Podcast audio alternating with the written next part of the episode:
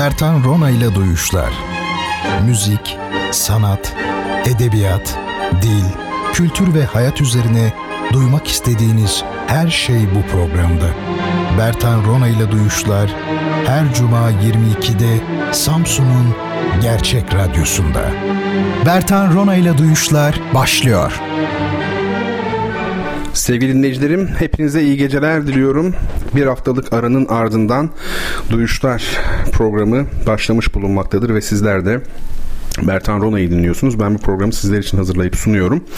Ve her hafta Cuma geceleri saat yirmi ikide sizlerle birlikte oluyoruz. Ee, hep gece diyorum. Geçen onu düşündüm. Neden gece diyorum, Cuma geceleri falan. Bana göre saat on gece. Yani bana öyle geliyor. Bilmiyorum siz ne düşünüyorsunuz? Hani yedi olsa filan tamam, akşam diyelim de bana pek akşam gibi gelmiyor açıkçası. Ee, gece. Biraz da geceye hürmet etmek lazım. Yani yok saymayalım geceyi. Saat gece on bir oluyor mesela. Hadi iyi akşamlar filan. Ya akşam olur mu? Gece işte. Dolayısıyla biz de Cuma geceleri saat yirmi ikide birlikte olmaktayız efendim. E, felsefe, edebiyat, sanat yüklü bir program genel olarak e, Duyuşlar. Canlı bir program, yaşayan bir program bence. Yani insan olarak bizler nasıl değişiyorsak sürekli olarak, bir günümüz bir günümüzü tutmuyorsa ya da ikişer üçer aylık periyotlarla farklı olabiliyorsak, Duyuşlar da biraz öyle, bana bağlı olarak öyle tabii ve bu benim hoşuma gidiyor. Mesela bir ara felsefeye dadanmışız, ondan sonra bırakmışız. Mesela işte geçen hafta konuştuk, yani üç aylık boşluk girmiş araya. Ya da hiç film üzerine, filmler üzerine, sinema üzerine pek konuşmamışız mesela. İlk oysa ki Duyuşlar başladığında konuşuyorduk. Bunların nedeni yok. Yani bilmiyoruz. Karar verilmiş şeyler değil bunlar. İşte bu doğallık benim hoşuma gidiyor.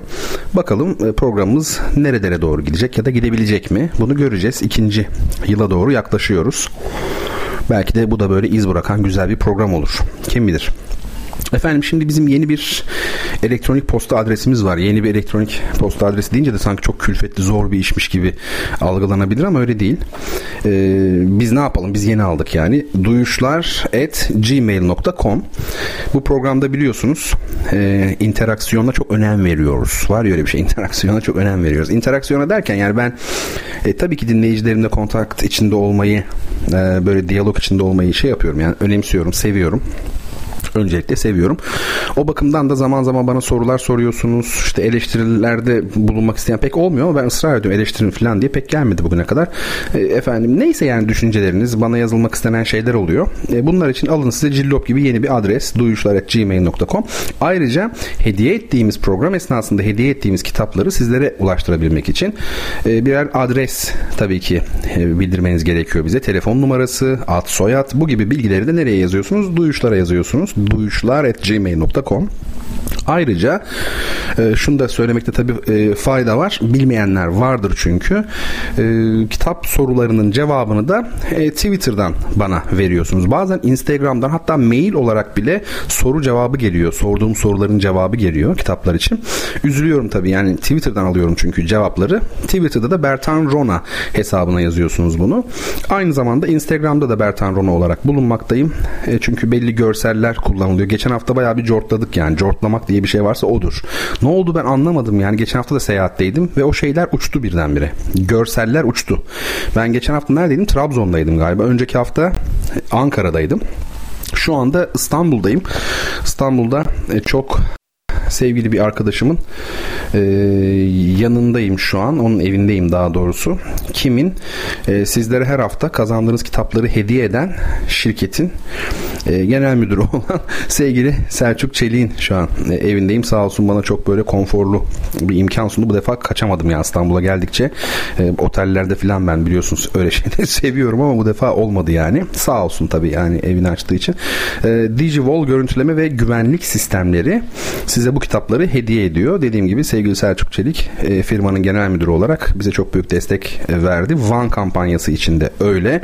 Van kampanyasında bugün kargomuz yola çıkıyordu Van'a. Artık yılan hikayesine dönmesini istiyoruz. Ancak kargo anlaşması ile ilgili bir sıkıntı olmuş. Anlaşmalı firmamız var çünkü hani bizim. E, galiba pazartesi yola çıkacak ama bitti yani. Tamamen kutular mutular her şey radyoda ve biz yola çıktık. E, bu akşamki kitaplarımdan bahsedeyim. Sizlere hediye olarak vereceğimiz kitaplar Arthur Rimbaud'un İllüminasyonlar biliyorsunuz ve Cehennemde Bir Mevsim, bu iki ünlü eserini bir araya getiren kitap. Abdullah Rıza Ergüven'in Sanat ve Erotizm kitabı, Platon'un Timaios diyaloğunu içeren kitap, Erhan Işıklar'ın Tanrı Bilim ve Felsefe Konuşmaları. Bunlardan biliyorsunuz bir kısmı geçen haftadan kalmıştı. Aslında e, kazanan sevgili Hüseyin Demir, e, Tokat için yürütmeye başladığımız yardım kampanyası, daha doğrusu kitap e, kampanyasına bağışlamıştı. Bazıları yani lise kütüphanesinde uygun olmayacak kitaplar, daha istenmeyen kitaplardı bizden. Bizden istenen kitaplar belli, şimdi söyleyeceğim. O bakımdan bu haftaya devretmişti. Benim İstanbul'u izliyorum Ağzım Açık adlı e, müstakbel kitabım henüz. Onun artık hikayesini dahi anlatmak istemiyorum. Gelecek ama elinize yakında. Artık böyle her yere hediye edeceğim ondan, gerekli gereksiz. Çünkü çok uzadı çıkması. E, ve bir notum daha var burada. Görseller ile kitaplar farklılık arz edebilir. Çok büyük, böyle sanki şirket gibi hissediyorum kendimi bunu söyleyince. Büyük bir marka gibi. Yani bazen nadir kitaptan biliyorsunuz getirdiğiniz kitap farklı görünebiliyor. Başka bir baskı oluyor, bir şey oluyor falan. Anlayışla karşılayacağınızı ümit ediyorum ama kitap elinize mutlaka ulaşacaktır. Şimdi e, Tokat'ın bir ilçesinde çok cici bir lisemiz kendisine bir kütüphane yapmak istiyor. Bizler de onlara destek olmak istiyoruz. Birbirimizi bulduk yani. E, ne istediler bizden? Türk klasikleri, dünya klasikleri, bilim kurgu kitapları, tarih içerikli kitaplar, güncel roman, öykü ve şiir kitapları. Ben yoğunluktan dolayı bu kampanyaya çok e, yönelememiştim. E, bugün itibariyle yöneliyorum. E, sizden rica ediyorum. Türk klasikleri varsa elinizde, dünya klasikleri, bilim kurgu kitapları, kitapları, tarihi kitaplar, tarih içerikli kitaplar ve güncel roman, öykü ve şiir kitapları. Ee, kütüphanenizde vardır, okumuyorsunuzdur. İkinci el vardır veya bir jest yaparsınız. Efendim İdefix'ten olsun, ne bileyim nadir kitaptan bir yerden getirtirsiniz. Beşer onarlık set halinde bir tane bile olabilir. Amacımız e, ilk planda üç yüz cilt kitabı tamamlamak. Ondan sonra da beş yüz cilde ulaşmak ve hemen e, lisemize bunu gönderelim. Yani bunu çok uzatmayalım. E, sizden istirhamım odur. Ben kendim de yani destek olmaya çalışacağım. Hangi adrese gönderiyorsunuz? İnternetten zaten Radyo Gerçekliği bulabilirsiniz ama okuyayım ben size. İstiklal Caddesi No yüz seksen bir, Daire on yedi, Kılıçdede Mahallesi, elli beş sıfır yetmiş, ilk adım Samsun. Telefon numarası da sıfır üç altı iki iki üç üç yirmi iki yirmi iki. İçiniz rahat olsun. Hangi kitabı kimin gönderdiği belli olacak ve e, sevgili dostlar, kitaplar yerine ulaştığında da görüntüleyip bunu zaten sizlerle paylaşacağız. Van kampanyası için de bu geçerli. Tabii Van kampanyası çok büyük bir kampanya oldu her yönüyle. E, orada lojistik anlamda yani çalışmak da kolay değildi. Şimdi e, orada da mesela farklı farklı isimlerden bambaşka ihtiyaçlar temin edilmiş. Van'a gittiği zaman biz de onların görüntüsünü rica edeceğiz ve sosyal medyadan olsun başka yerlerden paylaşacağız. Herkes İçi son derece rahat olmuş olacak. E, herkese tekrar teşekkür ediyorum. Bir e, şimdi şunu söyleyeyim, tabii ben e, burada sevgili arkadaşım Selçuk'un evindeyim şu an. Onun güzel çalışma odasından yapıyorum programı. Onun oğlu Agah da, iki tane dünya tatlısı oğlu var. Biri Agah, biri Tevfik. Agah benim hayranım. Felaket yani. Ve bugün ilk defa gördü beni hayatında. İlk defa tanışıyor benimle. Ondan sonra çok seviyormuş beni. Arabada falan her gün bir saat giderken falan Duyuşlar programlarının eski bölümlerini falan dinliyor. Nasıl? Agah dokuz yaşında daha. Düşünün artık nasıl bir çocuk olduğunu. Ee, şimdi ben de o yan odada, ben buradayım şu an. Ee, belli bir nedenden dolayı buraya gelemediği için bu anonsu yapıyorum. Ve bu programı da Agah'a ithaf ediyorum. Madem dokuz yaşında bu kadar sıkı takip ediyor beni, koskoca koca bir programın kendisine ithaf edilmesini de hak ediyor demektir. Bu arada Duyuşlarda hiç böyle bir şey yapmadık. Bir programı bir kişiye ithaf etmedik. E, Agah için bu ilki e, yapmış olalım. Efendim Merve Hanım'a da çok teşekkürler. Tevfik'i de buradan kucaklıyorum. Efendim yanımdalar. Yani düşünebiliyor musunuz? Yani bir oda ileride. Sağ olsunlar, var olsunlar. Böyle güzel ailelere bayılıyorum. Şimdi bir soru var. Şöyle hocam, bu şeyde e, geçen hafta içerisinde bana gelen bir soru ve şey ne derler onun adına, e, ismini açıklamak istememiş e, dinleyicim. Şöyle diyor. Dinleyicim mi takipçim mi onu da bilmiyorum aslında. Twitter'la karışıyor çünkü. Hocam bu kadar bilgiyi nasıl aklınızda tutuyorsunuz? Ya da şöyle diyeyim, pek kitap okumadığınızı söylemiştiniz. Öyleyse bu kadar çok şeyi nasıl biliyorsunuz? Demiş. Şimdi e, bu bana sorulan bir sorudur, biliyor musunuz? Çok soruldu bu hakikaten. Bana hani en çok sorulan sorular arasında e, bu geliyor diyebilirim. Şimdi şunu söyleyeyim. Bunu hep dile getirdim. Bilgi başka bir şey, informatik başka bir şey. Bu moda oldu artık. Herkesin ağzında bu yani. Bilgi başka, informatik başka. Ama e, aradaki fark ne peki? Ne bilgidir, ne informatiktir? Gerçek bilgi nedir biliyor musunuz? Gerçek bilgi parçaları birleştirerek olur. Yani yoruma dayalıdır gerçek bilgi. Yorumlama demektir. Mesela Mozart kaç piyano konçertosu yazdı? İşte yirmi yedi tane yazdı. Mozart'ın kaç keman konçertosu vardı? beş tane vardı. Bunlar informatiktir. Bunları bilebilirsiniz. Ve bu insan, biz bazen çok bilgili falan diyoruz ya, işte tam o tip insan yani, biliyor. Wikipedia'da yazan şeyler falan. Bu da önemli bir şey tabii. Bunu asla yok saymıyoruz ama gerçek anlamda bilgili demek belki şöyle bir şey olabilir. Mozart mı daha klasik, Haydn mı daha klasik bir besteci, ya da Mozart mı Beethoven mu ve neden? Mozart'ı büyük yapan şey nedir ve neden?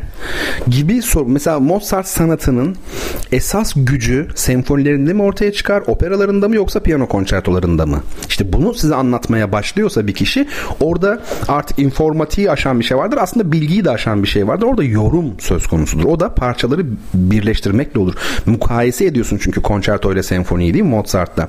Ee, hani var ya işte mukayeseli çalışma artık günümüz biliminde çok yaygın. İşte filanca ile filancayı mukayese ederek parçaları birleştirmek çok önemli. Sanıyorum benim bu konuda doğal bir yeteneğim var, parçaları birleştirmekle ilgili.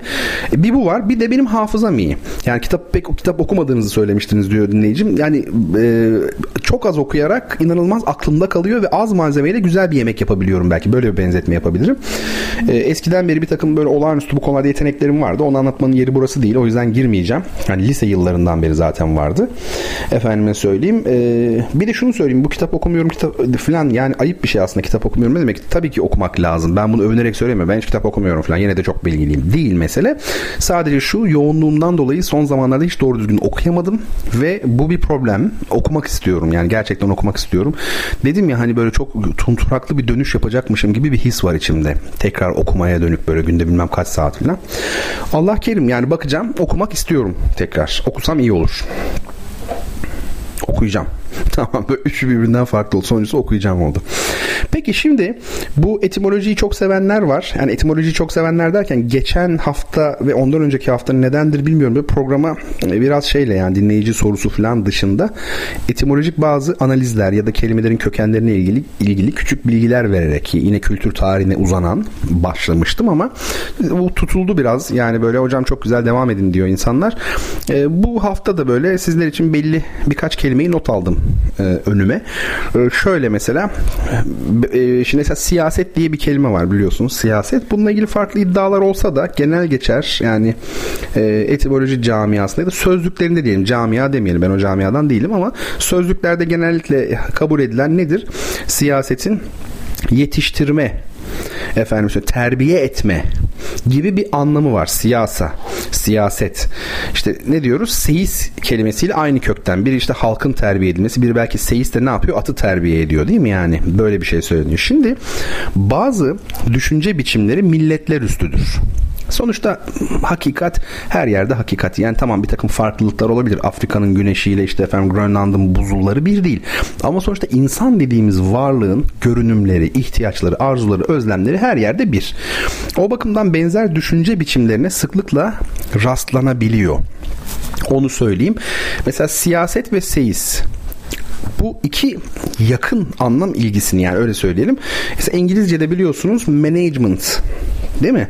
Yönetim, yönetme, e, management e, diye bir şey var, kelime var. Bir de mesela e, manej diye bir şey duydunuz mu? Manej, manej. Nedir manej? Atlarla ilgili bir şey değil mi o da? Evet. Bakın mesela ilginç. Bu siyaset ve siyas e, seyir ya da başka benzerliği orada da var. Ya da başka bir örneğelim mesela. Saniye. Saniye ne demek Arapça? İkinci demek yani, saniyen. Saniyen ikinci olarak mesela. Evvela, değil mi? Evvel, evvela. Sani, saniyen. Efendim salise, salisen. Yani üçüncü olarak salise diyoruz ya, bunlar Arapçadan yine bizim dilimizde bulunan kelimeler. Saniye ikinci anlamına da geliyor ve dakika değil de saniye, o anlama da geliyor. Mesela şimdi İngilizce'de de second hem ikinci demektir hem de ne demektir? Second, saniye demektir. Bakın benzer akrabalık orada da kurulmuş. Demek ki fark etmemiş yani. Arap, Türk coğrafyası veya İngiltere, İngiliz coğrafyası fark etmemiş. Mesela aynı şey Mercek'te de var. Mercek, mercimek. İkisi arasında bir benzerlik var değil mi? İngilizcesinde lens, lentil. Bak orada da yani benzemiş değil mi? Demek ki burada ya milletleri aşan bir durum var. Bir durumlar var. Bu önemli bir şey. Ee, şimdi bunlar benzer düşünce biçimleri. Onu ortaya koyayım. Arapçası da böyle galiba değil mi? Bilen varsa yazabilir. Ades miydi? Arapça neydi? Mercimek öyle bir şeydi. Aklımda kalmış yani. Edes miydi? Onun yani mercimekle göz merceği de Arapçada da aslında e, birbirinin e, akrabası olmuş oluyor. Oradan türetilmiş. Şimdi başka mesela benzerlikler. E, nokta, nükte, tenkit, nakit. Bunlar aynı kökten gelen kelimeler biliyorsunuz. Nokta. Hani çok ince bir nükte var burada diyoruz. E bunun yerine nokta deseniz ne olur? Çok ince bir nokta var bir husus. Nükte. İncelik var. Nükte. Ama aynı zamanda sivri bir uç düşünün böyle. Fakat nükte aynı zamanda biliyorsunuz espri anlamına da gelir. Bir zamanlar bizim böyle çok güzel bir kelimemiz vardı. Hatırlayan var mı? Çıkar mı söylesem? Nüktedan diye bir kelimemiz vardı. Nüktedan. Şimdi ruhuna el Fatiha. Nüktedan öldü artık biliyor musunuz? Yani ya da çok ağır yani. Yani beyin ölümü gerçekleşti veya gerçekleşmek üzere. Çünkü e, yani kullanılmıyor artık. Onun yerine ne diyoruz? Espri diyoruz nükte yerine veya esprili biri diyoruz. Neyse o ayrı bir konu. Nokta, nükte. Peki tenkit ne? N, K, T. Nokta ve nüktenin sessizleri. Başa T koyduğunuz zaman tenkit oldu. Tenkit ne demek? Eleştirme demek. Tamam ama aslında nakit kelimesinde olduğu gibi ucu sivri bir şeyle böyle gagalar gibi. Yani öyle düşünün mesela. Tenkit. Gagalıyorsun. Ya orayı böyle eleştir, yani ayrıştırıp böyle parçalarını didikleyerek böyle nedir ne değildir gözden geçiriyorsun. Ya olumsuz bir şey de var. Hafif böyle bir rahatsız edici tenkit. Değil mi? Nakit de aynı kökten geliyor. Çünkü eskiden tabii kağıt para yok. Hani şey var. Sikke dönemi yani böyle metal para var. O metal paraların ucundaki o işte işaretler şunlar bunlar böyle sivri uçlu bir şeyle belki böyle bir kalemle yapıldığı için böyle tahmin ediliyor daha çok. Nakit de buradan geliyor. Yani nokta, nükte, nakit ve tenkit aynı kökten. Başka kelimeler de vardır. Tabii Arabi o konuda çok zengin biliyorsunuz Arapça. Böyle bir şey bakın alın size küçük böyle bağlantılar. doksan biliyorsunuz dokuz on. Tokson yani dokuz on tokson doksan oluyor mesela. Banka, banka ilginç bir kelime aslında. E, biliyorsunuz banko diye bir şey var yani evde banko diyoruz ya mesela. Ya banko mutfakta da olur. Banko bankaya gittiğinizde olur. Bankoda duruyorsun böyle. Banko, bank. Aslında bank masa anlamına geliyor. Efendime söyleyeyim. E, değil mi? Çünkü eskiden bankalar kapalı mekanda değilmiş. Açık mekanda da oluyormuş bankalar. Antik çağdan bahsediyorum. Masaların üzerinde. İlk bankalar da biliyorsunuz. Nerede? Efes'te bir de Sinop'ta. Efes'teki bankalar e, çok önemli. E, aynı zamanda ilginçtir. Şiiri, özellikle şiiri patrone eden E, kuruluşlar. Şöyle deniz ticareti çok önemli o dönemde. Efes'e bir gemi gelmiş mesela. Fenike'den gelmiş gemi. Düşünebiliyor musunuz? Bütün Orta Doğu'nun kültürünü getiriyor. Sadece oradan işte efendime söyleyeyim yiyecek içecek getirmiyor. Aynı zamanda enstrümanları getiriyor mesela. Değil mi? O da orada yazılmış olan şiirleri getiriyor.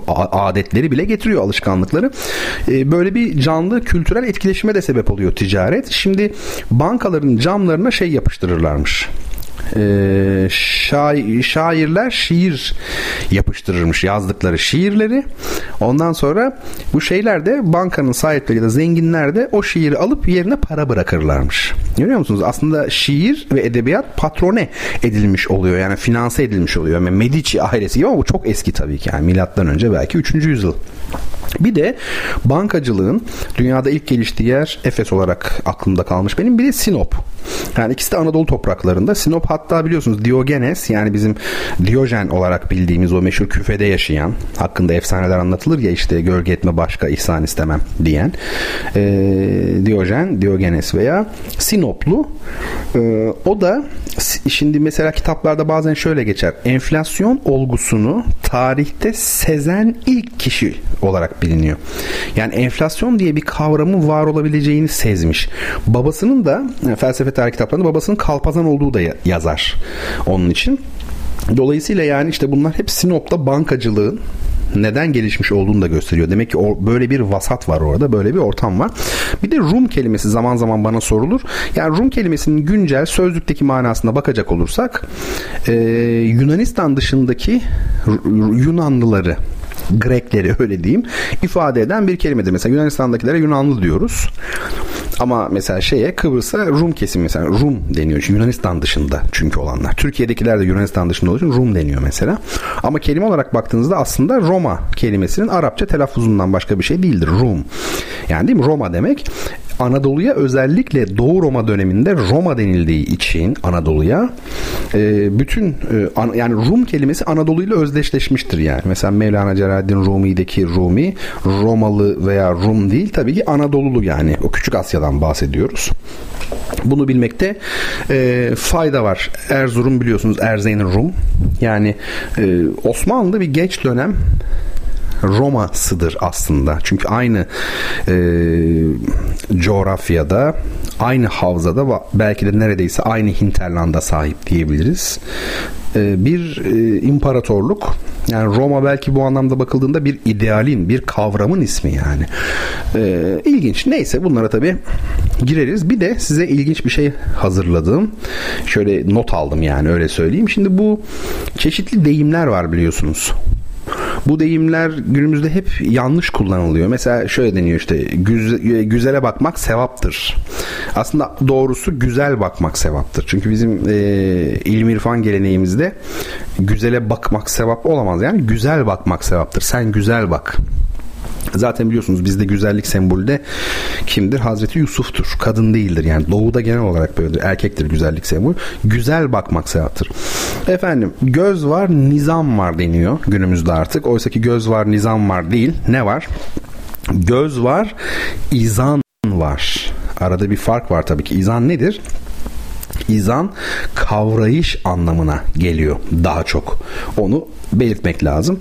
Efendim, başka diyelim ki saatler olsun deniyor ya. Saatler olsun. Yani saat ne olacak? Saatler olsun ama sıhhatler olsun yani. Sıhhat sa- sağlık manasındaki. Mesela şey var. Tamam, bunu belki kabul edilebilir. Yani diğerleri de artık yerleşmiş ama mesela bu çok kopmuş. Yani elinin körü. Hadi en fazla, en kabadayısı şey diyor. Ölünün körü diyor. Aslında ölünün kuru. Kür biliyorsunuz mezar demek. Ölünün mezarı manasında. Sonra mesela su küçüğün işte söz büyüğün diye bir şey var. Halbuki su niye küçüğün olsun? Yani sus küçüğün. Sus küçüğün, söz büyüğün. Yani bir kontrast var bu sözde zaten. En sevdiklerimden bir tanesi kısa kes Aydın havası olsun. Ya Aydın havaları kısa mı ki kısa kesince Aydın havası oluyor? Kısa kes Aydın abası olsun. Siz Efelerin giydiği kıyafeti bilirsiniz, böyle diz üstü falan, şort gibi yani. Dizler açıkta oluyor Efelerde. O yüzden kısa kes Aydın abası olsun. Şeyleri falan söylemiyorum bile. O abdala malum olurmuş. Tabii ki abdala malum olurmuş. Abdal, tebdil, bedel, badal. Bunlar önemli şeyler. Efendim, başka bir tane af buyurun. Eşek hoş laftan ne anlar? Bu da çok herhalde artık böyle internette filan dönüyor. Eşek hoş laftan değil, hoş laftan ne anlar? Birine bir şey söylersiniz filan, anlamazsa işte eşek hoş laftan, şey, hoş laftan ne anlar diyorsunuz. Mesela en sevdiğim, sevdiğim şeylerden bir tanesine geldi. Örneklerden birine geldi. Maalesef bu çok kötü bozulmuş. Ziyaretin kısası makbuldür deniyor. Kısası. Ya ziyaretin niye kısası makbul olsun? Şimdi düşündüğümüzde mantıklı gibi geliyor. Yani kibarlık gereği çok uzatma kardeşim falan gibi geliyor ama aslında ziyaretin kısası makbuldür. Kısas. Kısası. Kısas nedir? Karşılıklı olma anlamına geldiği için yani ziyaretin kısası makbuldür. Yani o sana geldi mi sen de ona gideceksin. Karşılıklı bir güzellik. Eskiden amaç ziyaret değil. Gönüllerin bir olması çünkü. Sen de git kardeşim diyor. Sıfırı tükettim diyor mesela. Ya sıfırdayım dersin. Her şeyi tükettim dersin de hata buradan belli. Yani sıfırı tüketmek ne demek? O zafiri tüketmek. Zafir soluk demek. Onu da biliyorsunuz. E Allah bereket versin. Yani bu kadarı yetsin. Bunlar artık günümüzde kullanılan, bozulmuş bu şekilde kullanılan ama anlamını da kaybediyor tabii böyle kullanınca. O da var. Belki de doğru kullanmakta fayda var. Emin değilim. Yani çünkü ben e, şey peşinde değilim çok fazla, bilirsiniz. Hani böyle mutlaka doğrusu olmalı, şu olmalı. Çünkü dil yaşayan bir olgu. E, o bakımdan çok zorlamamak gerekiyor. Ama yine de bunlarda bazılarında anlam çok uçmuş gitmiş bir yerlere. Bence düzeltmekte fayda olabilir diye düşünüyorum. Bu arada unuttuğum bir anonsu daha yapayım, bir haber. Yarın Üsküdar'da saat on birde kahve Mim, öyle bir yer varmış. Mim kahvesi, Mim kahve her neyse. Orada buluşacağım arkadaşlarımla. Kim o arkadaşlarım? İstanbul Medeniyet Üniversitesi Edebiyat Topluluğu mensupları. Geçen ay mı, önceki ay mı tam hatırlayamıyorum. Onlarla bir söyleşim daha olmuştu İstanbul Medeniyet Üniversitesi'nde. Bu defa hafta sonu. O bakımdan da bir kafede, daha da güzel bence, hayatın içinde olmayan, sosyal hayatın içinde bir arada olacağız. Tabii ki topluluktan olmayan dostlar da gelecekler. Tanıdığım, tanımadığım fark etmez. Sohbetimize iştirak etmek isterseniz efendim, varsa İstanbul civarında dinleyenlerim, ki çok var biliyorum. Ee, Üsküdar'da saat on birde Mim adlı kahvede buluşacağız. Eee Böyle sohbet etmeye falan çalışacağız yani birkaç saat. Şimdi müzik arasına gireceğiz. Geçen hafta Kerem Türkaydın'dan söz etmiştim. Benim çok yakın arkadaşım. Yani gerçekten yakın arkadaşım. Uzun yıllar farklı şehirlerde olduk ama yani o bizi hiçbir zaman şey yapmadı, yani uzaklaştırmadı. E, caz gitarcısı kendisi.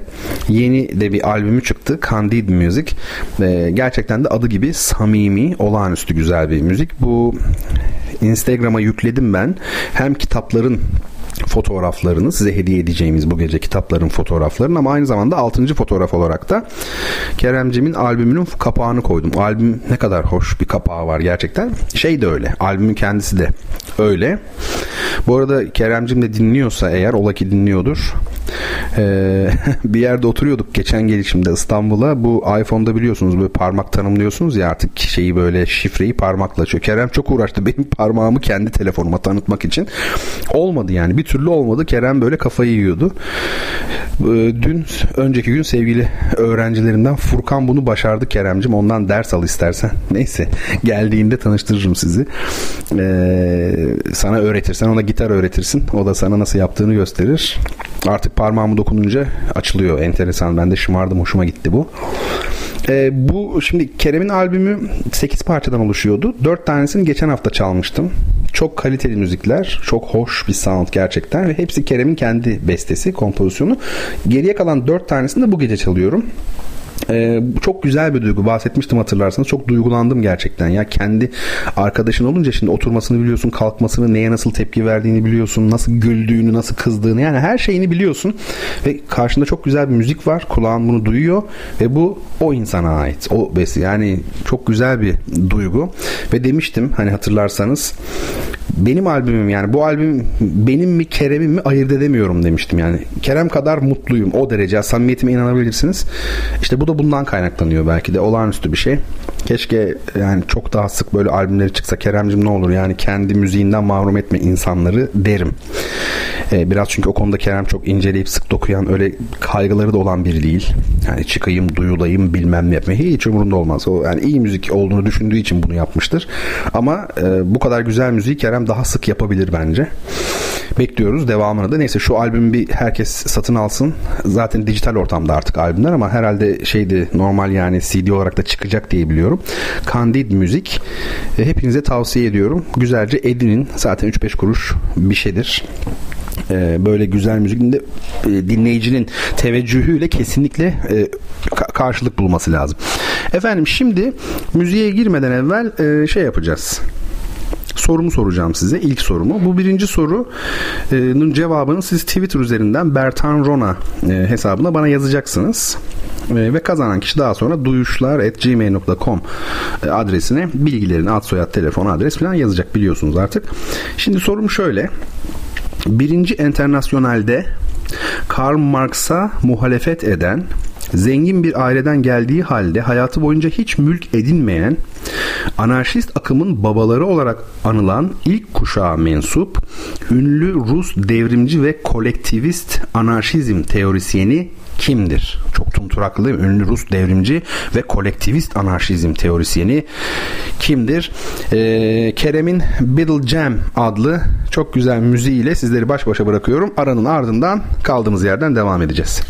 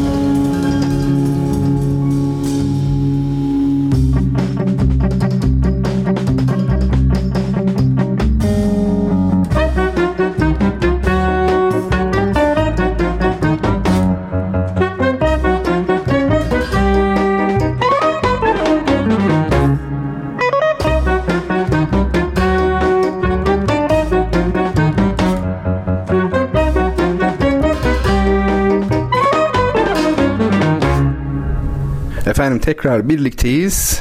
Bertan Rona ile Duyuşlar programı kaldığı yerden devam ediyor. Bu arada sevgili Hüseyin demiş ki, ben onları atladım. İstanbul müziği bahsi vardı ya hocam demiş. Evet, benim bildiri yazdığım üzerine bir konu.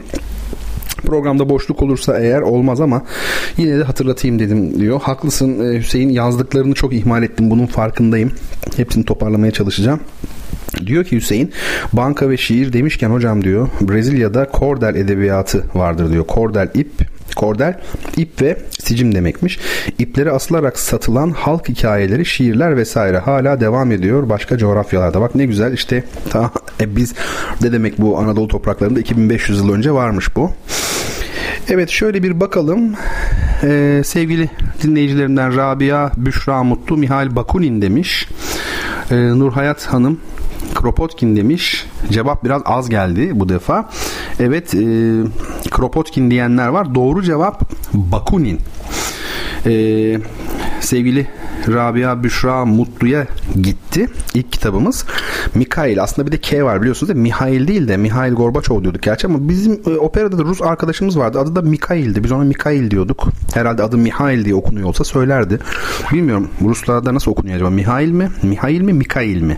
Aslında Mihail diye bir şey yok zaten, aslı Mikail meleği, Miguel yani biliyoruz ama Mikhail böyle bir şey. Peki ilk kitabımız Büşra Hanım'a gitti, güle güle okusunlar efendim. Ekran görüntüsünü de alayım bir güzel. Evet, böylelikle kayda geçmiş oldu. Şimdi kaldığımız yerden programımıza devam edelim. Ee, Modern Sanat adlı bir kitap tanıtacağım size. Yine Instagram'da görüntüsünü paylaştım. Ee, ilginç yönleri var bu kitabın ve tabii ki yazarın. Efendime söyleyeyim, bir bakalım şimdi neymiş. E, fotoğrafını görüyorsunuz zaten Instagram'dan. Biz daha önce aslında e, Özkan Eroğlu'nun, bu kitabın yazarı olan Özkan Eroğlu'nun Matisse ve Picasso adlı kitabını tanıtmıştık. Bu programda ben hatırlıyorum, tanıtmıştım ben bunu. E, şimdi size biraz şeyden e, bahsedeyim. Önce yazardan tabii bahsedelim. Arkasından belki kitaptan konuşmak e, gerekebilir. Özkan Eroğlu bin dokuz yüz altmış yedi yılında İstanbul'da doğmuş. bin dokuz yüz seksen beş iki bin on bir yılları arasında İstanbul Üniversitesi Edebiyat Fakültesi Arkeoloji ve Sanat Tarihi Bölümü Sanat Tarihi Anabilim dalında lisans, yüksek lisans ve doktorasını tamamlamış. doksan doksan üç yılları arasındaki ön doktora çalışmasını, ön doktora çalışmasını daha doğrusu Freiburg Üniversitesi'nde klasik ve modern deformasyon konularına odaklı olarak yapmış. El Greco ve Francis Bacon filozofilerinde derinleşmiş. Çeşitli üniversitelerde uygarlık tarihi, sanat tarihi, sanat felsefesi ve değişik başlıkta kuramsal dersler vermiş. doksan üç yılından bu yana sanatın çeşitli konularıyla ilgili kitapları yayımlanmış. Özkan Eroğlu'nun sanatçı kataloğu ve süreli yayın metinleri kaleme almış ve sanat felsefesinde e, doçentmiş. Privat dozent diyor, dozentidir diyor.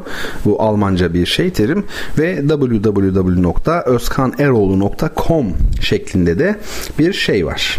E, adres var. Oradan tabii ki şey yapılabilir, yazılabilir. Şimdi e, Özkan Eroğlu'nun bu kitabı, Modern Sanat kitabının arkasında şöyle bir not var. Bu kitap diyor yirminci yüzyılın plastik sanatlar gelişimini değerlendiriyor ve bir yirminci yüzyılda modern sanatın küçük tarihi öneriyor diyor. Yani modern sanatın kısa tarihini öneriyormuş bu kitap yirminci yüzyıl için ama. Dolayısıyla plastik sanatların gelişimini, yirminci yüzyıldaki plastik sanatların gelişimini değerlendiren kalınca bir kitap. Yani görsel sanatlara ilgisi olan, fotoğraf olabilir, efendim hiç fark etmez, mimari olabilir, resim zaten söz konusu. Görsel sanatlara ilgili olan pek çok işin zaten kitaplığında bu kitap vardır. Ama amatör olarak veya felsefe düzeyinde ilgilenen sevgili dinleyicilerime de şiddetle öneririm. Zaten Türkçe'de bu tür eser sayısı ne yazık ki oldukça az. Lüksümüz yok yani, bence okumamak gibi. Şimdi e, pek çok bu yayın evinin de, tekne yayınlarının da pek çok güzel kitabı var. Desteklemek lazım, okumak lazım. Mesela Plastik Sanatlar Sözlüğü, Bir Resme Nasıl Bakmalıyız, Sanat Tarihi Morfolojisine Giriş, Bir Eleştirmen Bedrettin Cömert, üç Post-Impressionist Ruh, Cezanne, Van Gogh, Gauguin, Sanatçı ve Düşünür Kandinsky, Dada, Marcel Duchamp, Sanatın Tarihi Başlangıcından Günümüze, Arte Povera, Sanatta Derin Hislenmenin Felsefesi, Sanatın Yeniden İnşası, Borcu Yarı Okumak, Mitolojiden Alegoriye, Performans Sanatı, Türkiye'de Resim Sanatı, Suriçi Galata, Sanat, Yaratıcı Sanat, Dante'yi Betimlemek, Artap Resimleri. Evet, yani mesela bu Tekne Yayınlarından çıkmış diğer kitaplardan bir kısmını okudum size. Mutlaka ilginizi çeken vardır. Sanat ağırlıklı bir tabii çalışan bir yayın evi olduğu belli anladığım kadarıyla. Şimdi duyuşlarda senfoni orkestrasındaki bütün çalgıları tanıtmak gibi bir işe girişmiştik. E, tahta üflemeliler, bakır üflemeliler, yaylı çalgılar bitti ve vurmalı çalgılara e, geçmiştik. Bu vurmalı çalgılardan e, timpaniyi yani davulu tanıdık. İkinci olarak da simbal denilen, bizim dilimizde de zil adı verilen çalgı. Ben bu çalgının fotoğraflarını da yine sizin için Instagram'a yükledim. Bertan Rona hesabından bulabilirsiniz. Efendim şöyle bir e, bakalım şimdi. Ben de fotoğrafları, çünkü ona göre konuşacağız ya, önümde bulunması lazım. Evet, ilk fotoğraf, bakın üzerinde İstanbul yazıyor zillerin. E, buna İtalyanlar piatti diyor. İki tane zil olduğu için çoğul. Biz de parti, parti turlarda orkestra şefinin önünde var ya, parti turlarda yani müzikte buna e, çok sesli müzikte piatti diyoruz. Orada bakın o kumaş kısımlar var ya, oradan e, müzisyen şey yapıyor, tutuyor. Ellerini oradan geçirerek mesela bir orayı tutuyor, bir orayı tutuyor mesela. Tut, yani yoksa zili nasıl tutacaksın yani? Efendime söyleyeyim, ve birbirine vuruyor bu iki zili. Yani şu an sizin gördüğünüz kısımlar dış kısımları tabii ki. Oradan tutuluyor. İç bükey kısım ya, iç tarafları. Oradan vuruyor. Vurar vurmaz da vurur vurmaz, vurar vurmaz yani hangisi ise, ve onu şeye doğru, ön tarafa doğru tutuyor. Çünkü oradan tınlayacak, o ses gidecek. Ama belli bir noktada da susturması lazım. Belki besteci öyle istedi yani. Birdenbire zili vur, e sonsuza kadar da uzamasın yani, değil mi? O zaman da bunu susturmanın yöntemleri var. Efendim onu konuşuruz. Bu arada tabii üzerinde ne yazıyor bunun? İstanbul yazıyor. İstanbul bir dünya markası zilde. Ee, tabii bizim geleneğimizde biliyorsunuz yani Asya'dan beri gelen geleneğimizde zil çok önemli. Zaten gong vardır mesela Çin'de. Yani zil dediniz mi, bu tür vurulan çalgılar dediniz mi, bu tip yani metal olacak. Asya açıkçası mekanı ve biz de bunu Asya'dan getirmişiz Anadolu'ya. Burada çok iyi ziller yapılıyor. Dünya çapındadır hala İstanbul zilleri. Çok çok iyidir.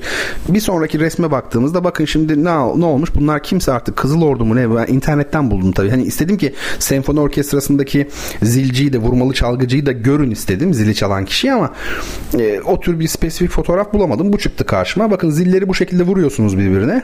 Vurup bir de karşı tarafa doğru çevirdiğiniz zaman dediğim gibi ses e, gitmiş oluyor. Bir sonraki fotoğrafa bakalım. Bu da Zilciyan. Bakın bu da aslında yine İstanbul markası muhtemelen. Ermeni zili. Ermeniler biliyorsunuz yani sanatkar insanlardır. Burada bu Zilciyan bayağı zilci yani. Şimdi burada bir fark var yalnız bu zilde. Ne o fark? Bakın bu sabit duruyor bir yerde. Yani bu bateri denilen davul var ya, onda olduğu gibi böyle bir ayaklığın üzerinde duruyor. Bu neye işaret olabilir? Bu bu zilin tek kullanıldığına işaret. Yani öbürü gibi çift zil değil, piatti. Sonda i var İtalyanca, çoğul değil. Burada tek var. E peki tek zil nasıl ses verecek? E o zaman buna bir şeyle vurmak lazım. Neyle vurulabilir? İşte bateride olduğu gibi baget dediğimiz, orkestra şefinin elindeki çubuğa da baget deniyor. Çok daha az olarak baton deniyor ama baget. Buna vuruyoruz. Bazen o vurduğunuz çubuğun yani bagetin ucu çıplak olur. Bayağı ucu ahşap, kendisi tek parça. Bazen de uç kısmında görmüşsünüzdür, kumaş gibi böyle veya ne bileyim böyle fırça gibi böyle bir kaplı olur kumaşla. Onu, o, o şekilde vurduğunuz zaman da bu zil böyle daha alttan bir ses verir. Darbe sesi yoktur çünkü çok azalmıştır. Böyle kullanılabilir. Bir ayaklığın üzerinde. Bir sonraki fotoğrafa baktığınızda da mesela senfoni orkestrasında bu biraz hantal gibi görünüyor ama işte zili bagetle belki kullanmak için düzeneklerden bir tanesi. Zil böyle havada duruyor ve tabii bu çok yüksek değil. Yeri geldiği zaman vurmalı çalgıcı ne yapıyor? Bunu ben görmedim bunu daha önce hiç ama vuruyor. Efendim mesela yani vurmalı çalgılar dediğiniz zaman envai çeşit kullanım şekli var. Aparatı var, şusu var, busu var. Yani en iyi vurmalı çalgıcılar bilir. Bunu orkestra şefleri bilir. Yani bir sürü çeşidi var. Bu kullanılıyor mu, ne kadar kullanılıyor bilmiyorum ama böyle astığınız zaman da yine neyle çalabiliyorsunuz? Bagetle çalma imkanınız var. İstanbul'un zil konusunda zaten bir şey söyleyeyim. Bu ksilofon diye bir çalgı var. X ile yazılıyor. Ksilofon. Hiç biliyor musunuz ksilofonun ne olduğunu? Hani böyle e, güzel piyano gibi bir klavye düşünün ama çubuklarla çalınıyor ya ve çok böyle hoş bir sesi vardır ksilofon. O aslında zil demektir. Ksilofon, zilofon. Zeyna'yı X'le yazıyorlar da Zeyna okuyorlar ya gibi düşünün. Yani bu zil önemli. Bizim dünyaya e, katkı sunduğumuz kat, yani başlıklardan biridir yani. Onu söyleyelim. Şimdi iki üç haftadır programın bu noktalarında böyle bir şiir okuyorum. Bu haftada geleneği bozmayacağım. Ancak e, bunun için önce size Ahmet Muhip Dıranas'tan çok kısa söz, et, söz etmem lazım. Ahmet Muhip Dıranas Türk e, şiirinin en hoş rastlantılarından biridir. Bu benim sözüm değil tabii, ünlü bir söz. Gerçekten ilginçtir Ahmet Muhip Dıranas. Pek kimseye benzemez. Tekildir yani. bin dokuz yüz sekiz - bin dokuz yüz seksen yılları arasında yaşamış önemli bir şairimiz. E, bir okuyayım hayatıyla ilgili kısacık bir kitaptan bir yazı. İstanbul'da doğdu.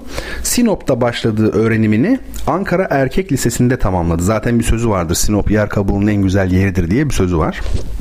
Çamlıbel ile Tanpınar'ın öğrencisi oldu. Asaf Halet Çamlıbel ile Ahmet Hamdi Tanpınar'ın öğrencisi olmuş. Hocalara bak. İlk şiirini bin dokuz yüz yirmi altıda öğrenciyken yayımladı. otuz otuz iki yılları arasında Hakimiyeti Milliye gazetesinde çalışırken Ankara Hukuk Fakültesi'ne devam etti. Güzel Sanatlar Akademisi kitaplık müdürü olarak İstanbul'a gelince Edebiyat Fakültesi Felsefe bölümüne yazılmış. Ben bunu bilmiyordum mesela. Bir ara Resim ve Heykel Müzesi müdür yardımcısı oldu. bin dokuz yüz otuz sekizde Halk Evleri Kültür ve Sanat Yayınları yönetmenliği ile Ankara'ya döndü. İkinci Dünya Savaşı sırasında üç yıl süren yedek subaylık görevini nerede yaptı? Meşhurdur. Ağrı'da yaptı. Zaten bu üç yıllık Ağrı macerası onun şiirinde önemli yer tutmuştur. kırk altıda askerlik dönüşü Çocuk Esirgeme Kurumu yayın müdürü oldu. elli yedide aynı kurumun başkanlığına getirildi. Uzun yıllar Zafer Gazetesi'nde köşe yazıları yazdı.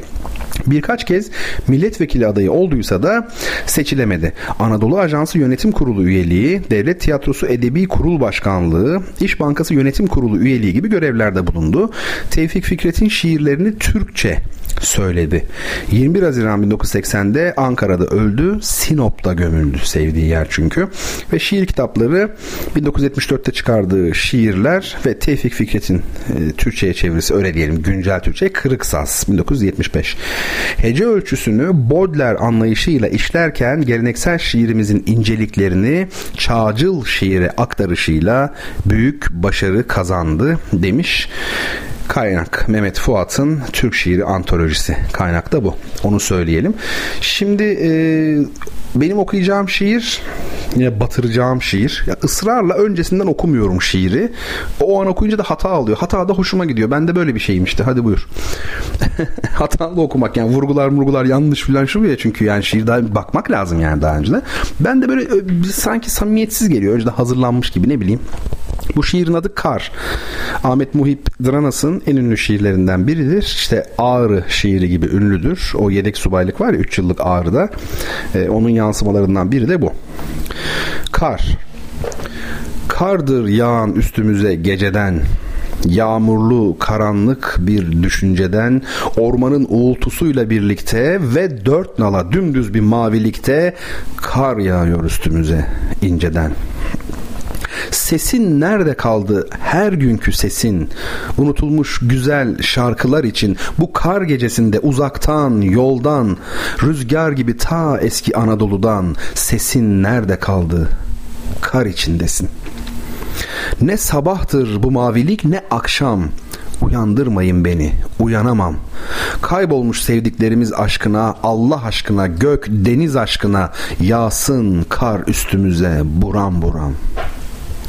Buğulandıkça yüzü her aynanın, beyaz dokusunda bu saf rüyanın, göğe uzanır tek tenha bir kamış, sırf unutmak için, unutmak ey kış büyük yalnızlığını dünyanın.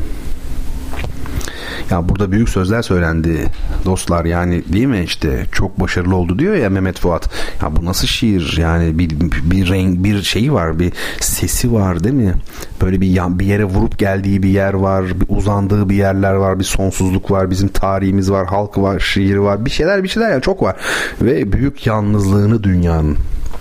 felsefe var. Bugünkü belki meselelere çok uzaktan bir gönderme var. Dünyanın büyük yalnızlığı diyor çünkü. Ne güzel şiir değil mi? Kar. Belki Elhan-ı Şita'nın yanına konur bu şiir. Ee, Türk Edebiyatı'nda karla ilgili kim çok yazmıştır diye düşünülürse benim aklıma Metin Altıok gelir. Değil mi? Metin Altıok da Bingöl'de zaman geçirdiği için öğretmen olarak onda da kar vardır, bozkır vardır, kar da vardır. Bunlar güzel kar şiirleri. Alın size tez konusu yani. Türk Edebiyatı'nda kar. Konu arayan var mı? İstanbul Medeniyet Üniversitesi tayfası, edebiyatçılar, öğrenciler. Konu arıyorsanız Türk Edebiyatı'nda kar. Ama tabii sadece modern edebiyatta değil. Elhan-ı Şita filan da değil. Daha evveline de gidip bulabilirseniz bulacaksınız. İşte araştıracağız yani. Peki. Bu da böyle olsun şimdilik. Ne yapalım? Yarın daha detaylı konuşuruz. Gelecek olan arkadaşlarla. Üsküdar saat on bir Mim Kahve'de beraberiz. Şimdi bir müzik arası daha vereceğim ben sevgili dinleyicilerim. Bu müzik arasında yine sevgili e, Keremciğimin bir e, bestesini dinleyeceğiz. Lunatic Heartbeat. İsimlere bakın ya, Kerem uçmuş. Lunatic Heartbeat. Lunatic kalp atışı. Şimdi e, sorumu da sorayım. İkinci sorumu. Bu soruyu da bilen sevgili dinleyicim tabii ki Twitter'dan yazsın bana mention olarak cevabı, ama adınızı soyadınızı e, Büşra Hanım da lütfen unutmasın. duyuşlar at gmail dot com'a yazın ki hemen e, radyodaki arkadaşıma söyleyeyim. Kargonuzu gönderebilsin.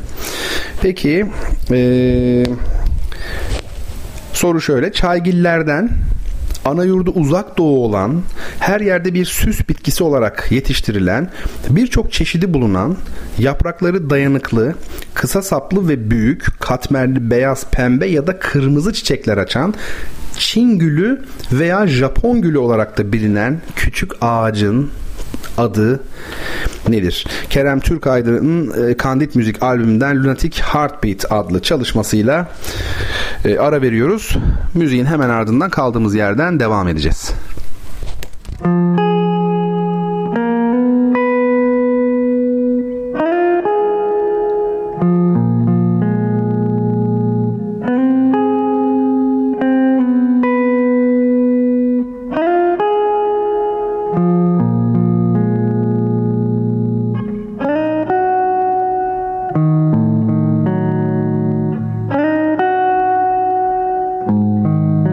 Thank you.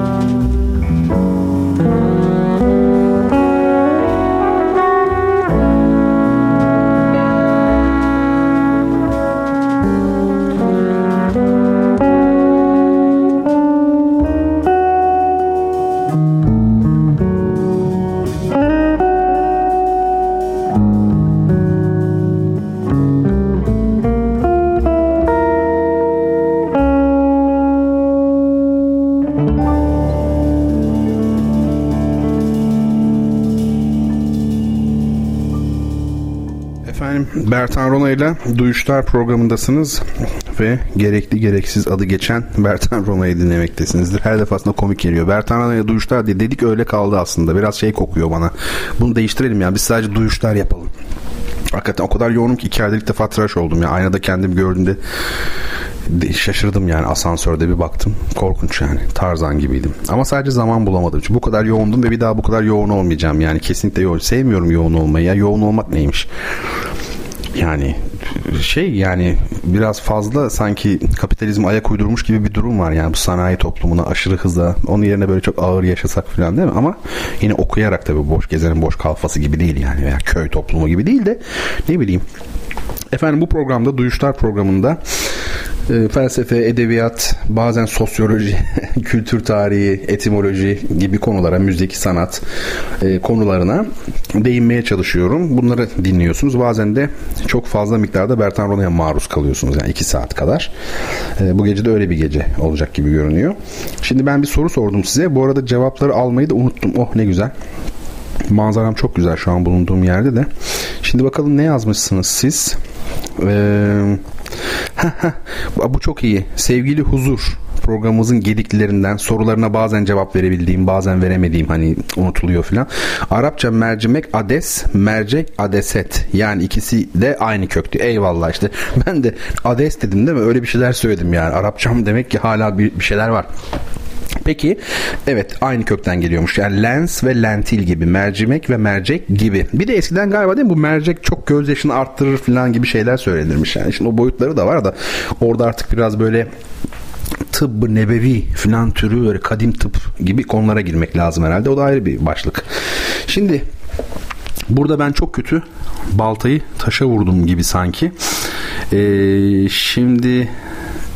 Ne sormuştum ben size? Kamelya'yı sormuştum değil mi? Çiçek olarak kamelya, yani Japon gülü ya da Çin gülü denilen bitkiyi sordum, çiçeğini. Ancak ilginçtir. Ben şimdi sevgili Şura'ya e, suizan ettim yani. Arada bir tek onu görmüştüm ben, tamam mı? Hibiskus çayı. Ben de şimdi kamelya diyebiliyorum ya. Ya Şura ne diyorsun yine her zaman olduğu gibi? Hibiskus çayı ne falan diyordum. Aa, bir baktım herkes hibiskus yazmış. Hibiskus rosea, hibiskus, hibiskus çayı. Böyle bir durum var. Ama e, Nesrin Beyer hanımefendi kamelya yazmış. Benim istediğim cevap da buydu. Çok eskilerden tanıdığım bir dostumdur Nesrin Hanım. Çok uzun zamandır görüşmemiş olsak da. Soyadı Beyer. Beyer biliyorsunuz Almanca Bayer diye okunur. O da ayrı bir şey. Peki e, Nesrin Hanım, adınızı soyadınızı yazmanıza gerek yok, zaten biliyorum. Ancak adres lazım ve tabii ki telefon lazım. duyuşlar at gmail nokta com e, elektronik posta adresine. Kamelya. Doğru cevap bu. Ee, Nesrin Hanım da İstanbul'dan tanıdığım dostlarımdan biri. Zannediyorum hala burada, İstanbul'da. Şura, nasıl sattım seni, gördüm bir anda yani. Şimdi eee Miraç Emre kamelya demiş, kıl payı kaybetmiş. E, kendileri keşke kazansaydı. Daha geçen gün onunla iletişim halindeydik. Aa, çok ilginç bir şey geldi. Şimdi kimse kusura bakmasın, şu anki mesaj çok önemli. Sevgili Özlem, Özlemcim kim? E, İstanbul Medeniyet Üniversitesi e, Edebiyat Topluluğu'nda çok aktif ya da başında mı bilmiyorum ama yani organizasyonları hep Özlem'le yapıyoruz. Özlem şöyle yazmış. Şimdiden tez konumu da buldum demiş. Evet, Türk Edebiyatı'nda kar. Mesela bu enteresan bir şey olabilir, bilmiyorum yani, ama e, ben de tabii çok isterim, böyle ben spontan söyledim, hani Özlem de bunun üzerine keşke tezini yazsa çok güzel olur ama tabii şey çok önemli, kaynak ne derece bulunacak yani, tez oluşturacak malzeme olacak mı oradan, ama tabii senin yaratıcılığın, üretkenliğin, yorumlama gücün, bahsettik yani bilgiyle informatik arasındaki fark fark. Tevhid demek birleştirmek demektir normalde, biliyorsunuz. Yani birleştirme çok önemli. Evrensel bağıntılılık dediğimiz şey. Sen bir takım verileri birleştirirsen çok güzel yorumlayabilirsin o bakımdan. Hani ben şeye hiç katılmadım hiçbir zaman. Ya bundan tez konusu olur mu? Şunu, tamam, bazı abuk subuk şeylerden belki olmaz ama ya genellikle de e, sana bağlı biraz yani. Çünkü tezler biliyorsunuz hep bilginin duble edilmesi artık. Yorum yapan yok. Yok, nerede o günler? Tezi olan yok. Söylemiş miydim bilmiyorum. Bir kongrede hocam siz çok eminsiniz ya kendinizden diye bir, bir eleştiri denilebilirse, yani böyle bir şeye maruz kaldım ya. Çok eminsiniz. Emin olmamam mı gerekiyor dedim yani. Ya bilim kesinlik ister. Tabii ki emin olacaksınız ya, bu ne demek yani? Tez, tez adı üzerinde tezin olacak. Eskiden öyle yani, tezin, bir konuda tezin olmadan bilim adamı olamazsın yani. Bu kadar ucuz mu bu işler yani? İddian olacak, Arabi olarak iddia, değil mi? Hatta iddiayı bırak, dava, değil mi? Ve davet aynı kökten, dua hepsi aynı kökten. E şimdi, ya da sav Türkçesi.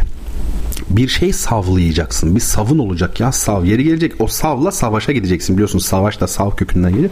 E bunlar olmadan sen nasıl savunacaksın tezini? Emin olmadığın bir konu tez savunması yapıyorsun. Ya böyle bir şey olabilir mi? Ha, tabii küçük bir yaş olarak bunu söyleyen belki yani ham bilmiyor ama şey çok önemli. Siz e, emin olmalısınız, donanımınıza güvenmelisiniz ve yorum yapmalısınız. O bakımdan tez danışmanı çok önemli. Çok çok çok çok önemli. Arkadaşlar ben size bir şey söyleyeyim mi? Okul, mokul, şu, bu, kitap, kusura bakmayın ama bunlar bir yere kadar tıraş. Asıl olan hocadır. Yani Ahmet Hamdi Tanpınar senin hocansa, tamam, Hakkari'de de olabilirsin kardeşim, Tibet'te de olabilirsin, New York'ta da olabilirsin, hiç fark etmez. O sana söyler, merak etme okuyacağın kitabı. Yani benim öyle hocam olacak. Mesela bana desek hiç kitap okuma hayatım boyunca, sadece benle sohbet et, yeter. Yani örnek, tabii ki öyle bir şey demez de. O bakımdan yani bu kar meselesi üzerine Özlemcim yarın bir şey yapalım, biz bir düşünelim, tamam mı? Bir bakalım. Sen de mi hibiskus yazdın? Arkasından hibiskus yazmış ama ben e, eski dostum Nesrin Hanım'a ne yapmış oldum? Kitabı hediye etmiş oldum. Nesrin Hanım, hangi kitabı kazandınız? Bir ona bakalım mı bir daha? Sanat ve Erotizm, Abdullah Rıza Ergüven. Benim de aslında merak ettiğim bir kitap, okumamıştım. Size nasipmiş, güle güle okuyunuz. Arthur Rimbaud'u da gönderdik Büşra Hanım'a. İkinci kitabımız da gitti. Ben unutmamak için şu an asistanımı daha iyi değerlendirmem lazım. Şu an kendi başımın çaresine bakıyorum ama bir sebepten dolayı öyle. Yakında öyle olmayacak. Bir saniye ve Nesrin Hanım'ın ekran görüntüsünü alıyorum. Mutfağı da açık ediyoruz ha. Mutfak gizlidir halbuki. Ne yapayım? Şu an ekran görüntüsünü almazsam bu Twitter'da biliyorsunuz belli bir yerden sonra aşağı doğru gidemiyorsunuz. Ben de kitap kazananları zor bulduğum zamanlar oldu yani. Peki. Şimdi konumuza gelelim. Şimdi çok ağır bir kısma geliyoruz. Ben de kendimi çok önemli bir adam zannedeceğim. Bakın şimdi konu geliyor ya. Konu ne? Tahmin edersiniz ki felsefe. Ama felsefeden evvel şu kamelya meselesine gelelim. Ya kamelya diye yazdım, internete bir girdim. Bu Google'da ne olsa beğenirsiniz. Şey yok mu? Kameriye. Hani apartmanların önünde çardak mardak bir şey oluyor ya, kameriye. Onlara kamelya diye herhalde halkımız halkımız karıştırıyor galiba. Yani insanlar haklı olarak karıştırabilirler. Yani bize ait kelimeler değil bunlar çok fazla. Yani kameriye, kamelya falan. E, kamelya diye diye yerleşmiş galiba benim anladığım. Ya da siz beni düzeltin. Benim bildiğim kamelya çiçektir kardeşim. La Traviata yok mu Verdi'nin?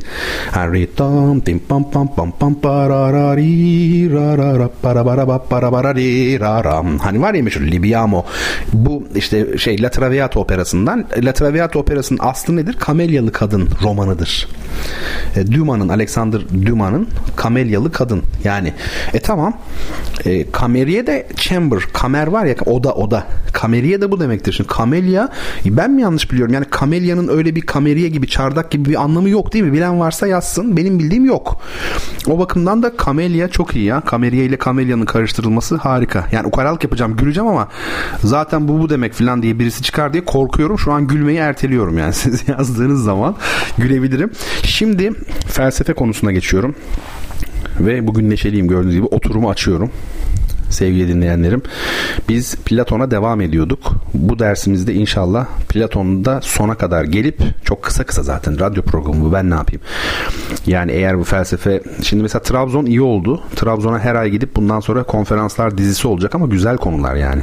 Felsefe, ikonoloji, etimoloji falan gibi böyle sinema, ağır şeylerden gideceğiz. Her ay bir tane falan. Belki başka böyle talepler de var gibi, ucu görünen yerler var da ben nasıl yetişeceğim bilmiyorum. Bir bakalım. Yollarda çalışabilme imkanım olursa okumam okuma. O zaman giderim. Yoldan çok şey yapmıyorum. Kork- korkmuyorum yani de. Ee, şimdi bu Platon'u da radyo programı çerçevesinde işte üç haftadır Platon biraz devam ediyor. Artık şimdi Platon'u bitireceğiz bir on dakika içerisinde en fazla. Şimdi şunu söyleyelim. E, Platon'un biliyorsunuz düşüncesi pek çok filozofta olduğu gibi tek bir dönemden oluşmuyor. İlk döneminde, yani Platon'un ilk dönemi dediğimiz bir dönemi var. O dönemde onun hani idealar felsefesi Platon felsefesinin temelidir zaten. İdea düşüncesi, idea görüşü, kavramsallaştırması. İdeanın kendisi kavram zaten. Bu ilk döneminde Platon'un idea görüşüne baktığımızda böyle daha çok nasıl anlatalım? E, estetik bir karakter arz ettiğini söyleyebiliriz. Ve bir de etik tabii ki, yani ahlaki ve bir de güzellikle çok ilgili, yani daha çok estetik bir karakter arz ediyor, görünüm arz ediyor.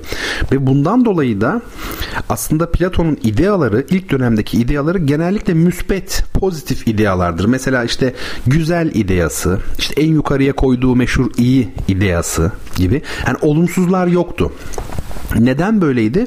Çünkü Platon'un düşüncesi ilk döneminde demeyelim de matematik, yani matematik demeyelim de daha çok içe dönük bir felsefe. Yani meditasyona dönük bir felsefe. Daha kavramsal bir felsefe. Tabiatla çok ilgilenen bir felsefe değil. İçeriye bakan, kendine bakan bir felsefe.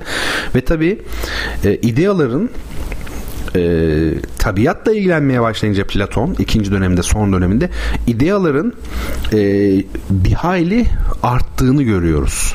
Ve tabii işin içine olumsuzlar da girmek zorunda. Çünkü artık sen tabiatla uğraşıyorsun. Sıcak ideası varsa soğuk ideası da var. Kusura bakma. Yani iyi ideası varsa kötü ideası da var. Sağ diye bir idea varsa sol da var. Yani dolayısıyla artık menfi e, idealar da işin içine girmiş oluyor. Tabiatla ilgilendiği için bunu unutmayalım. Şimdi şöyle bir şey, ilk döneminde Platon'un düşüncesinde klasik bir şey vardı. Bundan bahsetmiştik ya geçen hafta ya daha önceki hafta. O da şu, diyordu ki Platon, hani meteksis diye bir kavramı vardı ya onun, yani katılma, dahil olma, duhul etme. Nedir bu? Nesneler idealara katılırlar diyordu. Bir de diyordu ki idealar nesnelerde bulunurlar. Bu da bulunma dediği şeydi. Platon'un parousia. Bu düşüncenin de altında yatan şey bu. E peki nesneler niye değişiyor? Öyle ya, hani kevnü fesat alemi, ayaltı alem niye değişiyor sürekli? Su buharlaşıyor, efendime söyleyeyim kar olarak tekrar geri iniyor, bir insan doğuyor, büyüyor. Yani nesnelerde sürekli bir değişiklik var. İşte diyordu ki Platon, düşünceye bakar mısınız? Bazen böyledir işte. Yani kendi düşüncenizi tutarlı olarak sonuna kadar götürmek için Berkeley'in düştüğü duruma da düşebilirsiniz. Belki Platon'u biraz eleştiriyor gibi oluyorum ama e, yani tutarlılık adına bazen hayal gücünüz fazla çalışmak durumunda kalır. Şimdi hani Farabi'ydi galiba değil mi? Farabi biliyorsunuz. E, tam hatırlamıyorum. E, Plotinos'un kitaplarından birini, yani yazılarından bir tanesini Platon'a ait zannediyor. Öyle zannettiği için de onu tutarlı bir sistem dahilinde kendi düşüncesini geliştireceği için o kadar uğraşmak zorunda kalmış, o kadar hayal gücünü çalıştırmak zorunda kalmış ki, çünkü yanlış biliyor, onu ona ait zannediyor. E, tutarsızlık oluşuyor o zaman Platon'da. E, onu halletmesi lazım. E, nesneler niye değişiyor Platon'a göre? İdea dediğimiz o kavram var ya, tümel, o gidip geliyor. Yani nesneye bir uğruyor bir uğramıyor, öyle düşünelim. Bu ilk dönemindeki düşüncesiydi ama doğa döneminde Platon şöyle bir düşünce geliştirdi ki bu çok daha belki mantıklı ve tutarlı olarak son noktaya götürülmüş bir düşünce. Diyordu ki idealar nesnelerin ilk örnekleridir. Paradigmata, paradigma kelimesi bugün kullandığımız buradan geliyor. Paradigmata söylüyor ve meteksis ile prosya'nın yerine neyi koyuyor? Mimesis'i koyuyor. Mimesis bugün taklit anlamında kullandığımız da kelime, biliyorsunuz. Yani diyor ki bu klasik, hani Platon'da hep var olduğunu söylediğimiz nesneler ideaların nesidir? Kopyalarıdır. Zaten biliyorsunuz Platon sanata da pek sıcak bakmayacak. E, nesneler zaten ideaların kopyaları. O zaman sanat kopyasının kopyası, kopyanın kopyası. E, çünkü o dönemde sanat deyince mesela bir ressam diyelim resim çizeceği zaman bugünkü gibi soyut sanat yok. Sadece işte dışarıda gördüğünü en net bir şekilde, gerçeğe yakın bir şekilde nasıl çizeceği konuşuluyor. Hatta bu Berna Mora'nın Edebiyat Kuramları ve Eleştiri kitabının hemen başında sanatta gerçeklik problemi anlatılırken, yani gerçekçi sanat, sanat hakikat ilişkisi en başta, orada iki Yunanlı ünlü ressam arasındaki bir hadiseden bahsedilir. Okumanızı öneririm. Berna Mora'nın kitabını da programda tanıtmıştım. Şimdi bakın, e, hiç bilenle bilmeyen bir olur mu? Hani bizim takvimlerimiz vardır ya böyle köylerde, kıraathanelerde, böyle yol kenarındaki yerlerde ya da hepimizin evinde babaannemizin böyle duvarına astığı falan. Hani yapraklı takvimden bahsediyorum. Ön tarafta böyle işte imsak saati bilmem ne yazar. Arkada böyle işte hadisler vardır. Bazen ayet vardır. Menkıbeler vardır. Değil mi böyle? Yani tam halk işi şeyler. Şimdi mesela ben onlardan bir tanesinde şöyle bir şey okuduğumu hatırlıyorum. Çok net. Her nimetin aslı cennettedir. Her nimetin aslı cennettedir. Bu İslami bir düşüncedir ve doğru mudur? Doğrudur. Tamamen doğrudur. Nereden biliyoruz doğru olduğunu? Bu yani hem Kur'an'da hem sünnette çok açık bir şekilde bunu çıkarabiliriz. Yani bu cümle çıkarılabilir. Her nimetin aslı cennetlidir. İşte tabii o şeyde takvimde diyordu ki işte atıyorum yeme, içme, işte efendim tabii nikah demiş, cinsellik kastediyor. Yani insana nimet olarak verilen her şeyin as, aslı cennetlidir. Bunlar sadece bir sönük gölgesi gibidir. İşte bu tipik Platon'un E, paradigmata ve mimesis kavramları. Yani nesneler ideaların kopyalarıdır. Bunu niye söyledim biliyor musunuz? Felsefe, özellikle ilahiyat öğrencileri için biraz da söylüyorum. Hani felsefe biraz karışık geliyor ya ya da felsefe ile e, din nasıl telif edilebilir? Mesela gibi sorunlar çok fazla var. E, aslında sizin felsefe olarak gördüğünüz o metin çok net bir şekilde e, dini uzanımı da olan bir metindir. Çünkü Platon döneminde zaten bugünkü anlamda seküler bir düşünce üretme imkanı çok yok. Her ne kadar antik Yunan'da tabii ki felsefenin karakter kazanması onun hayata dini bakıştan sıyrılmasıyla ilgili olsa da, yani öyle olsa da yine de sonuçta Platon tutup da bugünkü manada bir modern düşünür değil elbette. Daha çok belki peygambere benziyor. Özellikle Sokrates mesela, bunu hep söylüyorum. O bakımdan yani siz bugün bir tasavvuf kitabını, ciddi bir tasavvuf kitabı olacak ama öyle gelişigüzel bir şeyden bahsetmiyorum. Yani bir tarihi mesela tasavvuf kitabı okuduğunuz zaman ne çalışmış olursunuz aynı zamanda? Aristoteles ve Platon çalışmış olursunuz. Hep söylüyorum. O bakımdan arada ilgiler var. Doğa felsefesi alanında toparlayalım. Platon bu duyulur dünya bilgisinin diyalektik gibi kesin bir bilgi olmadığını ve bir episteme olamayacağını, sadece bir inanç olabileceğini düşünüyor. Yani pistis dediği şey inanç. Ya bu ne demek biliyor musunuz? Bu şu demek. Ne kadar ilginç. Diyalektik kelimesinin bir bugünkü modern, hele Marx'la birlikte, Hegel ve sonrasında Marx'la birlikte geldiği anlama bakın. Bir de Platon'daki anlamına bakın. Duyulur dünya bilgisi diyor. Diyalektik gibi kesin bir bilgi değildir. Diyalektik dediği kafadaki bilgi. Rasyonun, rasyonalitenin, bundan bahsediyor yani, rasyonel, kafadaki bilgi, kavramlardan bahsediyor aslında yine. Öbürü neymiş? Duyulur dünya bilgisi. Duyulur dünya bilgisi ampirik olan, bu deneysel bir bilgidir ve düşüktür diyor. Episteme olamayacağını, yani epistemolojinin kökü olan gerçek bilgi sadece bir inanç. Yani inanç dediğini ne biliyor musunuz? Kanı. Öyle zannediyorum. Pistis. Böyle bir şey. Şimdi burası çok önemli. Bakın şimdi size tasavvufla ne kadar iç içe olduğunu göstereceğim. İdeaları ve dünyayı Platon'a göre kim yaratmıştır biliyor musunuz? Demiurgos yaratmıştır. İdeaları ve dünyayı. Demiurgos ne biliyor musunuz? Aslında Tanrı. Nous da deniyor. İyi ideası, iyilik ideası nedir? Ee, bakın çok ilginç. Demiurgos'a iyi diyor Platon. Yani Tanrı'ya iyi diyor. Çünkü Tanrı iyi olmazsa çok tehlikeli bir şey olur. Çok korkulacak bir şey olur. Ya ilah büyük gücü var. Yoktan var etmiş ya kainatı ve iyi değil bir de. Düşünsenize. Bizdeki besmele nasıldır? Bismillahirrahmanirrahim. Rahman ve Rahim olan Allah'ın adıyla. Evet bir ilah ama Rahman ve Rahim. O onu bir çok güzel bir şekilde ne yapıyor? Dengeliyor. Şimdi Demiurgos yani Tanrı ideaları ve dünyayı yaratmış. Asıl olan idealar yani cennet diyelim ya da işte hani e, ahiret diyelim, asıllar. Bir de bu dünya var. Gölge alem. Yok olup gidecek alem. E, Tanrı en iyidir diyor. Dolayısıyla diyor dünya var olabilecek en iyi dünyadır. Bakın bu fikir var ya, dünya var olabilecek en iyi dünyadır. Hristiyanlıkta, daha doğrusu Katolizm'de ve bir de bizde, bizim dinimizde, İslam ilahiyatında da kabul edilen bir önerme bu. Dünya var olabilecek en iyi dünyadır. E peki bu kadar kötülük neyin nesidir? İnsanlar bunu sormuşlar kiliseye zamanında. Bizde de mesela alimlere sorulmuştur, ulemaya. Ya bu kadar kötülük niye var? Şimdi eğer bu kadar kötülük, yani birkaç ihtimal var diyorlar o zaman. Ya Tanrı kötü, E kötü değilse de o zaman gücü yetmiyor bunları ortadan kaldırmaya. Burada bir şey var, tenakuz var. Bunu çözmek için mesela bizde şöyle cevaplar çok yaygındır bizim e, dini kitaplarımızda. İşte efendime söyleyeyim, biz baktığımız gibi görürüz. Nakıssalık, eksiklik bizdedir. Aslında kötülük yoktur. Biz öyle görüyoruz. İşte Hazreti Ali'nin söylediği, ona atfedilen daha doğrusu meşhur söz var ya, şirki görmek de şirktir. Sen şirk görüyorsan şirki hafi senden kalkmamıştır daha. Yani o kalktığında hiçbir şeyde şirk görmezsin. Yani her şey doğrudur o an. Şimdi bunlar tabii artık felsefi olarak son noktalara götürülebilecek tartışma konuları. Ama şunu söyleyelim. Leibniz, Alman düşünürü meşhur. Leibniz de dünyanın olabilecek en iyi dünya olduğunu söylüyor. Voltaire ise, Voltaire çok büyük bir beyin tabii, bununla savaşmıştır. Voltaire çok ilginçtir. Bu dünya olabilecek dünyaların en kötülerinden biridir diyor Voltaire. Ve Candid, o da tevafuk oldu. Kerem'in Candid Music albümüyle denk geldi bu hafta. Onun meşhur Candid ya da iyimserlik üzerine diye bir romanı vardır meşhur.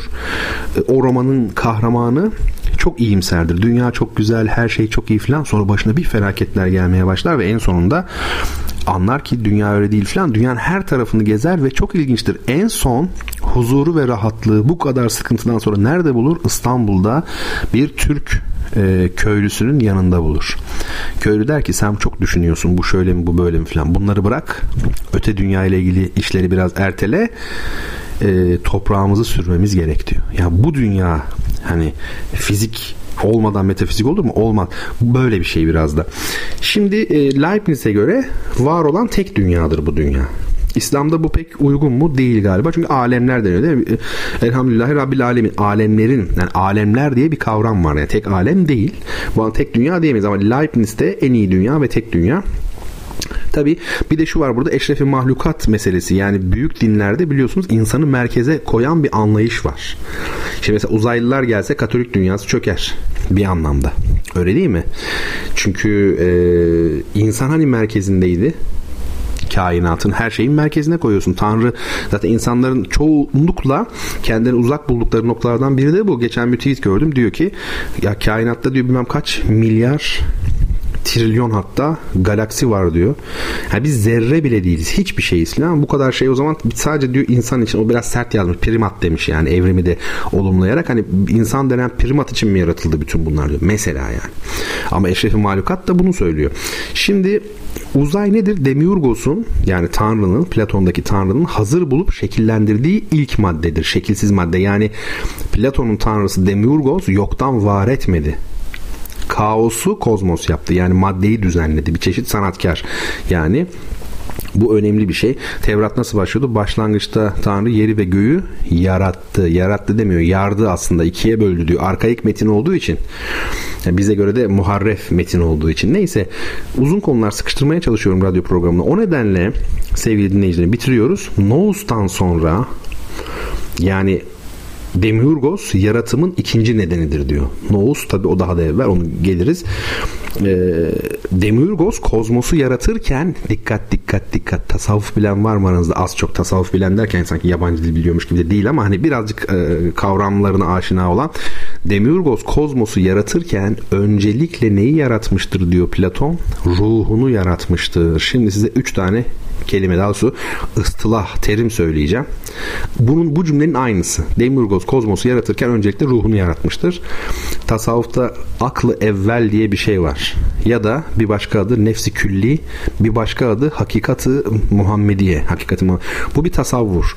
Bu işte aslında kainat tan önce onun ruhu yaratılıyor ya, o melek işte, büyük meleğin adı, aklı evvel nefsi külli hakikat Muhammedi.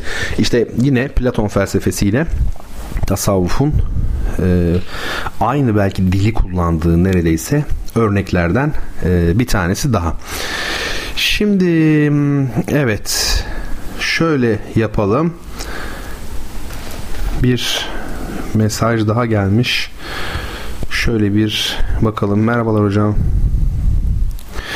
Medeniyet Üniversitesi Felsefe Topluluğu ile de kısa bir sohbet için zaman ayırırsanız çok memnun oluruz. Bizim de muhabbetimiz en az edebiyat topluluğu kadar zevklidir. Garanti verebiliriz. İyi çalışmalar diyoruz. Çok teşekkürler. Program sonrası yazayım size, zaman bulabileceğimi zannetmiyorum. Bir bakarız ama yani davetiniz sağ olun. Belki bir dahaki ne olur? Bunda olur mu bilmiyorum. Bakacağız. Şimdi şöyle bir şey yapalım. Ben bu arada böyle çok daldım falan tabii. Bir şeyler söylüyorum. Şu şöyle bu böyle. Bir şey yazan var mı diyorum. Oh ne güzel. Hiç kimse bir şey yazmamış. Bayılıyorum bir şey yazmaya. Tamam. Çok rahat oluyor. Şimdi haftaya Aristoteles'ten devam edelim. Aristoteles deyince tabii bambaşka bir şeyler girecek işin içerisine. Çok enteresan. Bu hafta tarihi olarak Edirne Uzunköprü'yü size biraz anlatayım dedim ama süremizi biraz fazla mı zorladım? Yani ben çok geniş mi kullandım? O bakımdan şöyle yapalım. Edirne Uzunköprü'yü haftaya bırakalım. Ben onu şimdilik erteleyeyim. Instagram'dan da paylaşmıştım ama haftaya yine paylaşırım. Merak etmeyin. Bir müzik arası verelim. Sonra kalan zaman dilimi içerisinde son bölümü toparlamam lazım. Çünkü orada hem bir kitap tanıtacağım size, hem biraz terimciliğimizden bahsetmek istiyorum. Bir de iki tane dinleyici sorusu vardı, hatırlıyor musunuz? Nominalizm nedir diye bir soru vardı İstanbul'dan. Bir de Bitlis'ten bir soru vardı. Hocam sünnetullah olayını yani tam olarak nedir bize anlatabilir misiniz diyordu. Önümde şu an mektup e, okudum oradan bir kısmını. Aa, bir de biraz ondan bahsedeyim çünkü çok uzun zaman oldu. O bakımdan şu Edirne meselesini, uzun köprü aslında dünyanın en uzun taş köprüsü, biliyor musunuz? Dünyanın en uzun taş köprüsü. İlginç yani. Haftaya yapalım. Nasılsa sonu gelmiyor. Hayatta olduğumuz müddetçe, Allah ömür verdiği müddetçe, sağlık verdiği müddetçe yaparız yani. Şimdi e, sevgili Kerem Türkaydın'ın Candid Music adlı albümünden yine çok güzel e, Tango'nun Subconscious diye çok değişik ve güzel bir parça dinleyeceğiz. Ben bir de soru sorayım tabii size. Bu soruyu da siz yine cevaplayın. Kitabınızı elde etmek için efendim. Soru şöyle. İran'da Sasaniler döneminde konuşulan Orta Farsça ya da İslamiyet öncesi Farsça olarak da bilinen tarihi dilin adı nedir? İslamiyet öncesi Farsça, Orta Farsça. Hangi dil bu?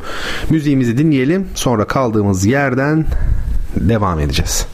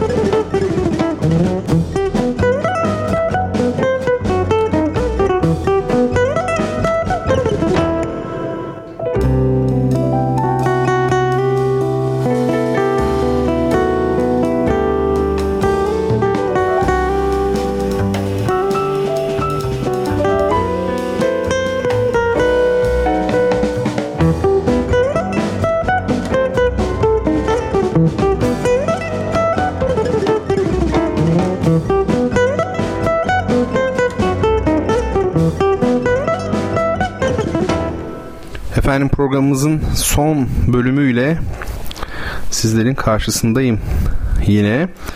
Şimdi ben size bir soru sordum. Soru şuydu. Ee, Pehlevice tabii sorunun cevabı. İran'da Sasaniler döneminde konuşulan Orta Farsça ya da İslamiyet öncesi Farsça olarak da bilinen tarihsel dilin adı nedir? Doğru cevap Pehlevice ya da Pehlevi dili. Bu da olabilir, yani Türkçe veya Türk dili dediğimiz gibi. Nesrin Hanım Pehlevi dili yazmış ama ikinci olarak yazmış. İlk olarak Mesture Hanım yazmış. Şimdi Mesture Hanım da şöyle demiş, Pehlevi demiş. Ama Pehlevice veya Pehlevi dili olması lazım bir yandan da. Biliyorsunuz böyle durumlar zor durumlar. Fakat Nesrin Hanım'a bu gece bir kitap verdiğimiz için, programımız adaleti gözeten bir program biliyorsunuz. Nesrin Hanım da tanıdığım için çok böyle altın gibi bir kalbi var. Hayatımda gördüğüm en naif, en böyle ne derler ya, tanımlamak da çok zor. İnsanların başında gelir yani Nesrin Hanım.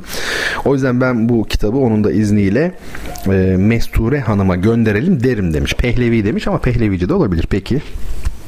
Aslında bir dakika, şimdi Mesut Hanım bize posta koysa dese ki bir dakika ya, Pehlevi de deniyor, Pehlevice de, mesela Arami değil mi, Aramca diyorlar, Aramice diyorlar ya da İbranice denmez, İbranca denir ya da İbrani denir. Ben de zaten biliyorsunuz programda sürekli Arabi Arabi deyip duruyorum, belki de Pehlevi olarak da deniyor, bakmak lazım ona.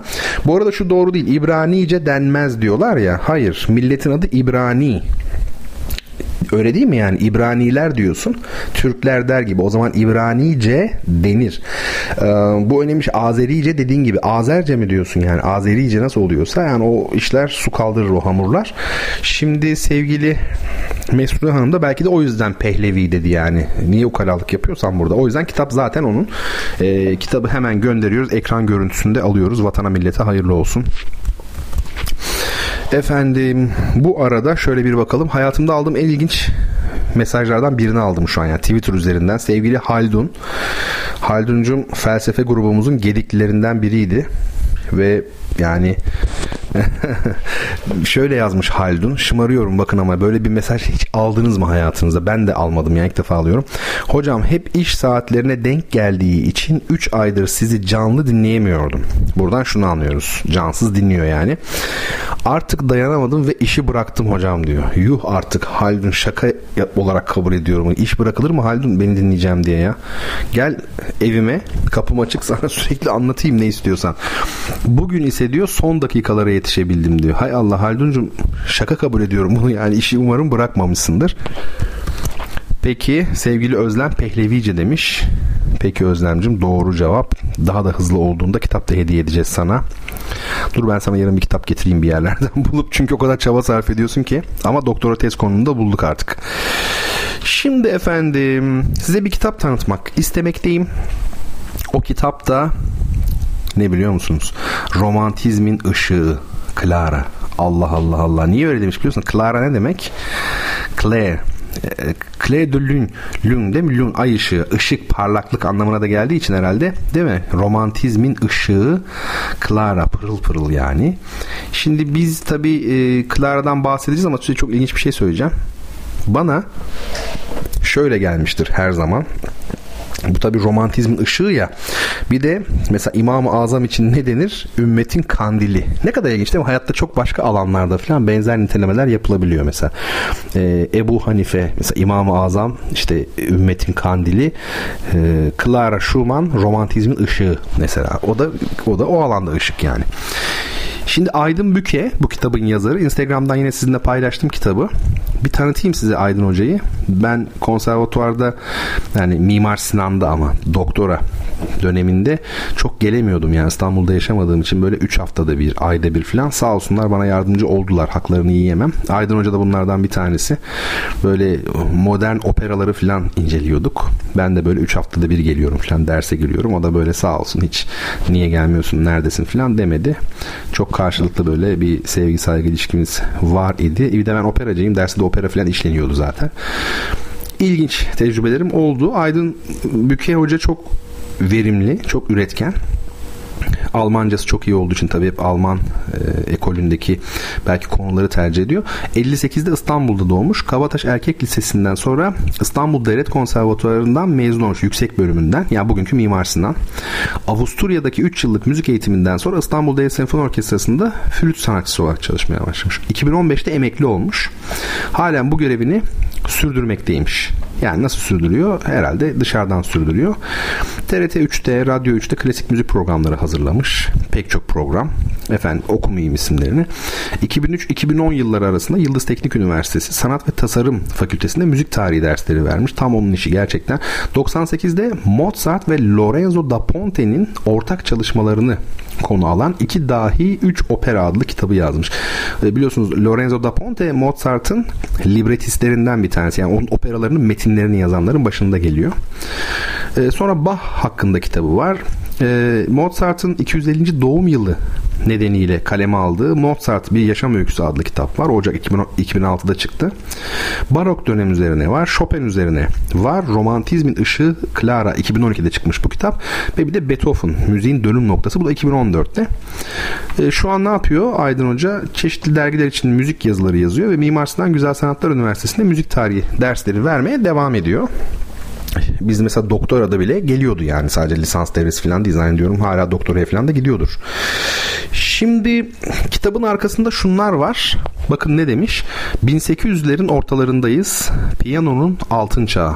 Ustalar bu çalgıyı geliştirmek için birbirleriyle yarışıyor. Avrupa'nın her köşesinden harika çocuklar çıkıyor. Clara Wieck bunlardan biri. Piyano yapımcısı, disiplinli, hırslı bir babanın güzel ve olağanüstü yetenekli kızı, romantizmin ışığı Clara.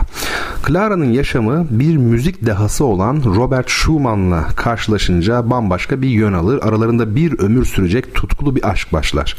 Avrupa'nın en ünlü müzisyenleri arasına girmeleri fazla zaman almaz. Her şey yolundadır ta ki Robert Schumann ciddi bir sağlık sorunuyla karşılaşıncaya ve Brahms adında genç bir müzisyen kapılarını çalıncaya kadar. Vay canına ya, roman gibi. Beethoven'ın açtığı ışıklı yolda gözleri kamaşmadan yürümek isteyen bu altın çağın yıldızlarının çoğu var bu satırlarda. Berlioz, Chopin, Tchaikovsky, Dvorak, Liszt, Mendelssohn, Paganini, Wagner. Aydın Büke'nin kaleminden yine tadına doyulmaz bir biyografi. Tabii Clara söz konusu olduğu zaman bu, onun hayatını anlatıyorsan bu büyükler, Chopin'ler hepsi var zaten. Bakın ne diyor? Schumann'la evleniyorlar ta ki Schumann ağır bir rahatsızlığa yakalanana ve sevgili dinleyenlerim, Brahms adında genç, çok genç biri, büyük bir yetenek, kendisiyle tanışana kadar. Bundan bahsetmiştim. Ee, ne demek istiyor? O da şu. Schumann önceleri piyanisti. Robert Schumann'la esas Schumann. Esas derken Clara Schumann da tabii ki esas Schumann da. Hani besteci olarak Schumann bilindiği için Robert Schumann. Ee, kimin öğrencisiydi piyanist olarak? Wieck. Yani Clara'nın babasının öğrencisiydi Robert Schumann. Piyanist olmak istiyordu ve çok iyi bir piyanisti. Ancak bir nedenden dolayı bir parmağını sakatladı. Geri dönüşü olmayacak bir şekilde sakatladı ve piyanistlikten vazgeçip kendini besteciliğe verdi. Her işte bir hayır vardır. Schumann olmuş yani bugün. Aa, ve Schumann'ın babası olan Wieck'ten ders alırken Robert Schumann, o zaman Clara dokuz yaşındaydı. Doğal olarak da Schumann'ın ilgisini çekmiyordu. Yani Schumann arasında büyük yaş var. on dokuz yaş var aralarında.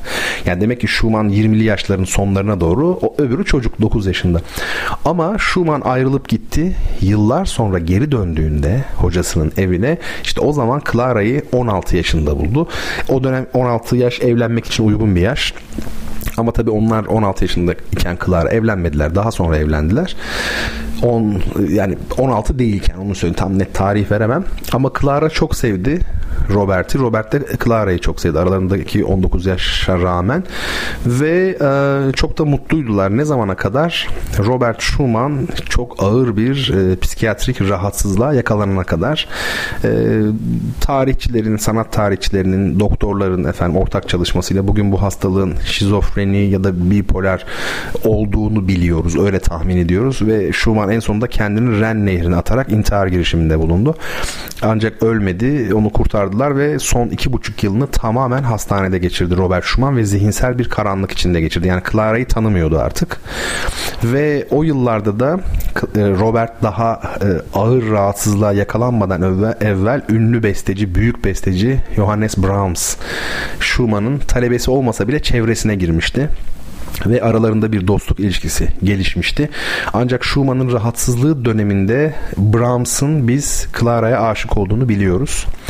Ve daha sonrasında hatta Schumann ölmeden, Robert Schumann ölmeden de Clara'nın da Brahms'a aşık olduğu aşağı yukarı tahmin ediliyor. Ancak bunlar eski zaman insanları. Yani bunlar asla bugünkü değer yargılarıyla falan düşünmeyin. Bugünkü kriterlerle ölçmeyin. Çok asil insanlar. Size göre, bana göre çok asil insanlar bunlar.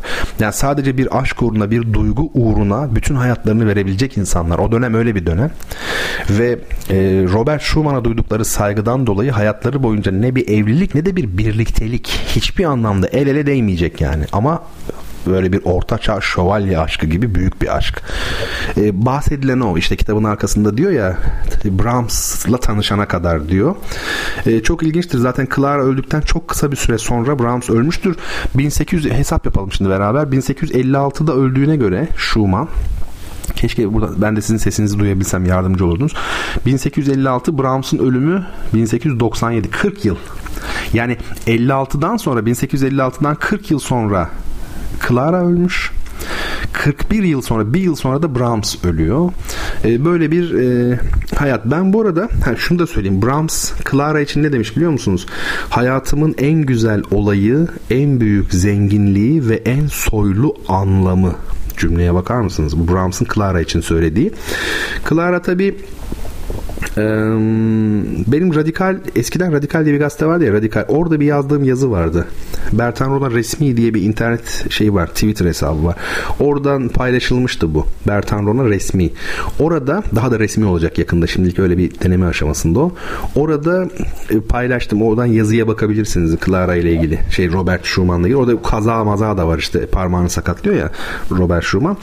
Bu arada bu kadın virtüozlara ne oldu? Ben onu çok merak ediyorum. Yani o dönemde kadınların hakkı tıpkı şimdiki gibi o kadar çok yeniyor ki. Mesela Mozart, tamam, sürekli biliriz Wunderkind, Wunderkind, Wunderkind, yani harika çocuk, harika çocuk, hani üç yaşında böyle konçertolar falan çalıyor ya.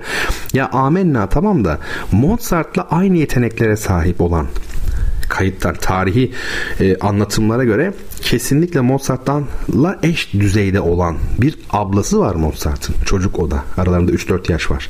Nannerl diye biliniyor ismi.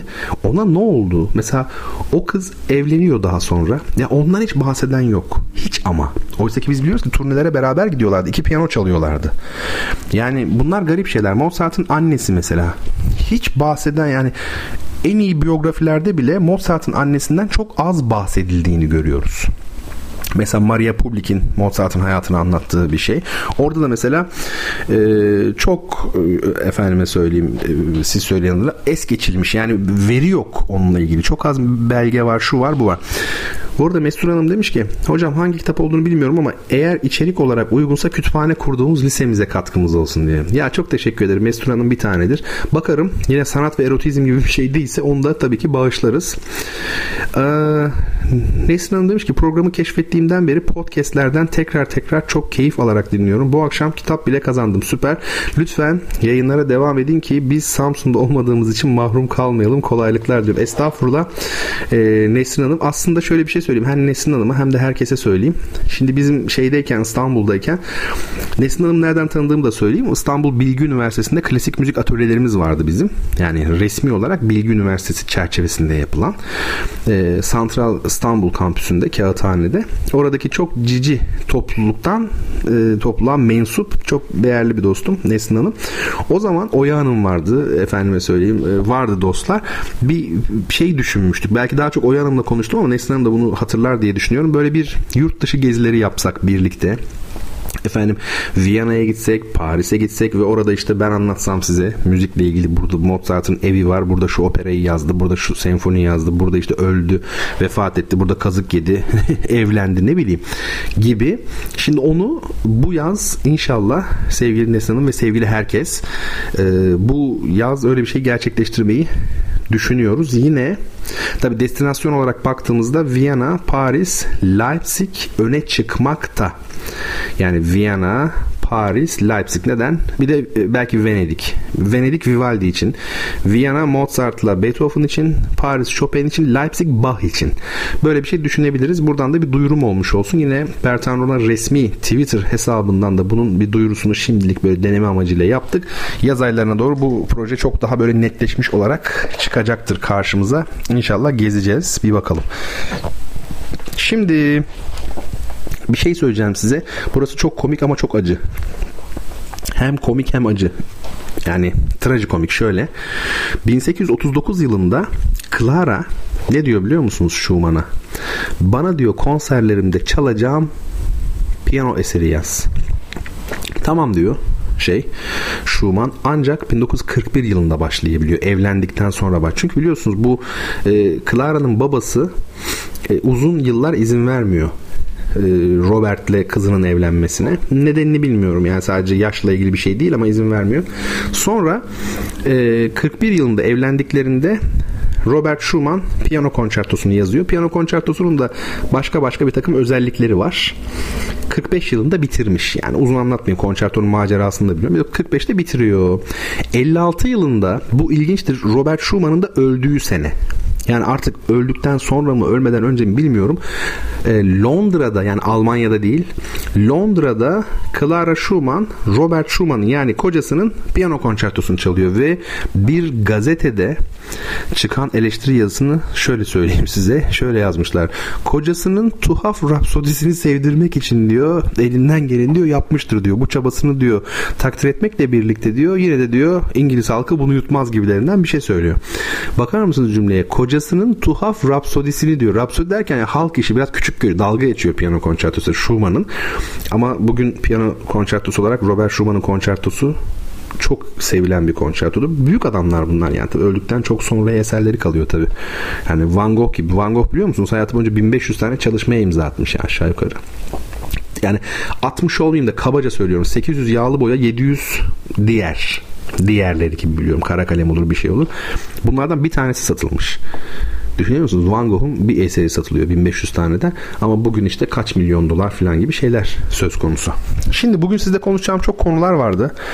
Efendime söyleyeyim, şu dinleyici sorularım ya çok ayıp oluyor ya. Onlardan ben kısaca bahsetmek zorundayım. Hemen bahsedeyim de bu atladığımız yerleri artık şey yapalım biz. Ee, onu da haftaya bırakalım yine. Çünkü zaman çok geçiyor. Bir de ben de yani misafir olarak bir evdeyim. Ayıp denen de bir şey var yani. Şimdi şöyle, kimi bitkilerde sorumu soruyorum önce. Dördüncü sorumu kitap için. Ondan sonra şey yapacağız. Ee, soruları cevaplayacağım iki tane.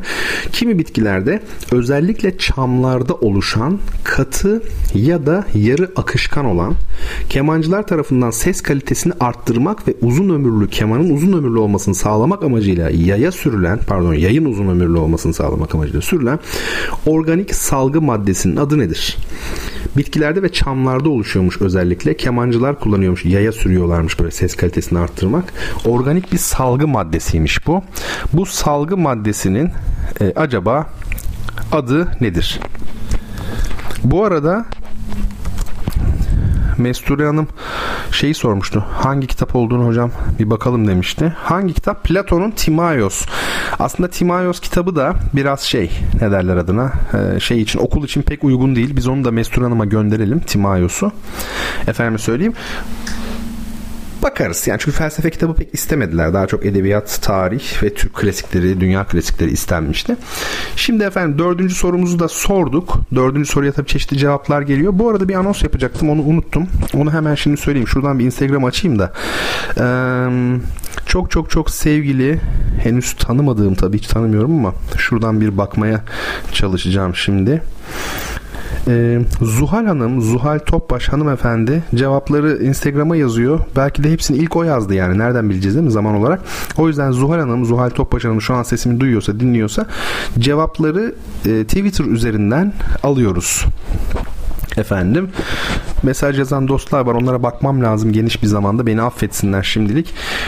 Efendim, herhalde cevap da gelmiştir. Doğru cevabı Büşra Hanım verdi. Herhalde bu hafta kitaplar iki iki mi gitmiş oldu yani? Değil mi? Yanlış değil. Reçine. Doğru cevap Reçine. Şura'cığım üçüncü oldun. Ne olacak Şura, böyle sana kitap veremiyoruz. Özlem Hanım da dördüncü olmuş oldu. Peki. Yani ya biz samimiyiz, hepimiz birbirimizi tanıyoruz, ya da Duyuşların dinleyicisi çok az, ama bence ilki. Yani değil mi? Samimi program çünkü yani Duyuşlar. Peki. Şu konulara artık cevap vermezsem çok ayıp olacak. O yüzden hemen veriyorum.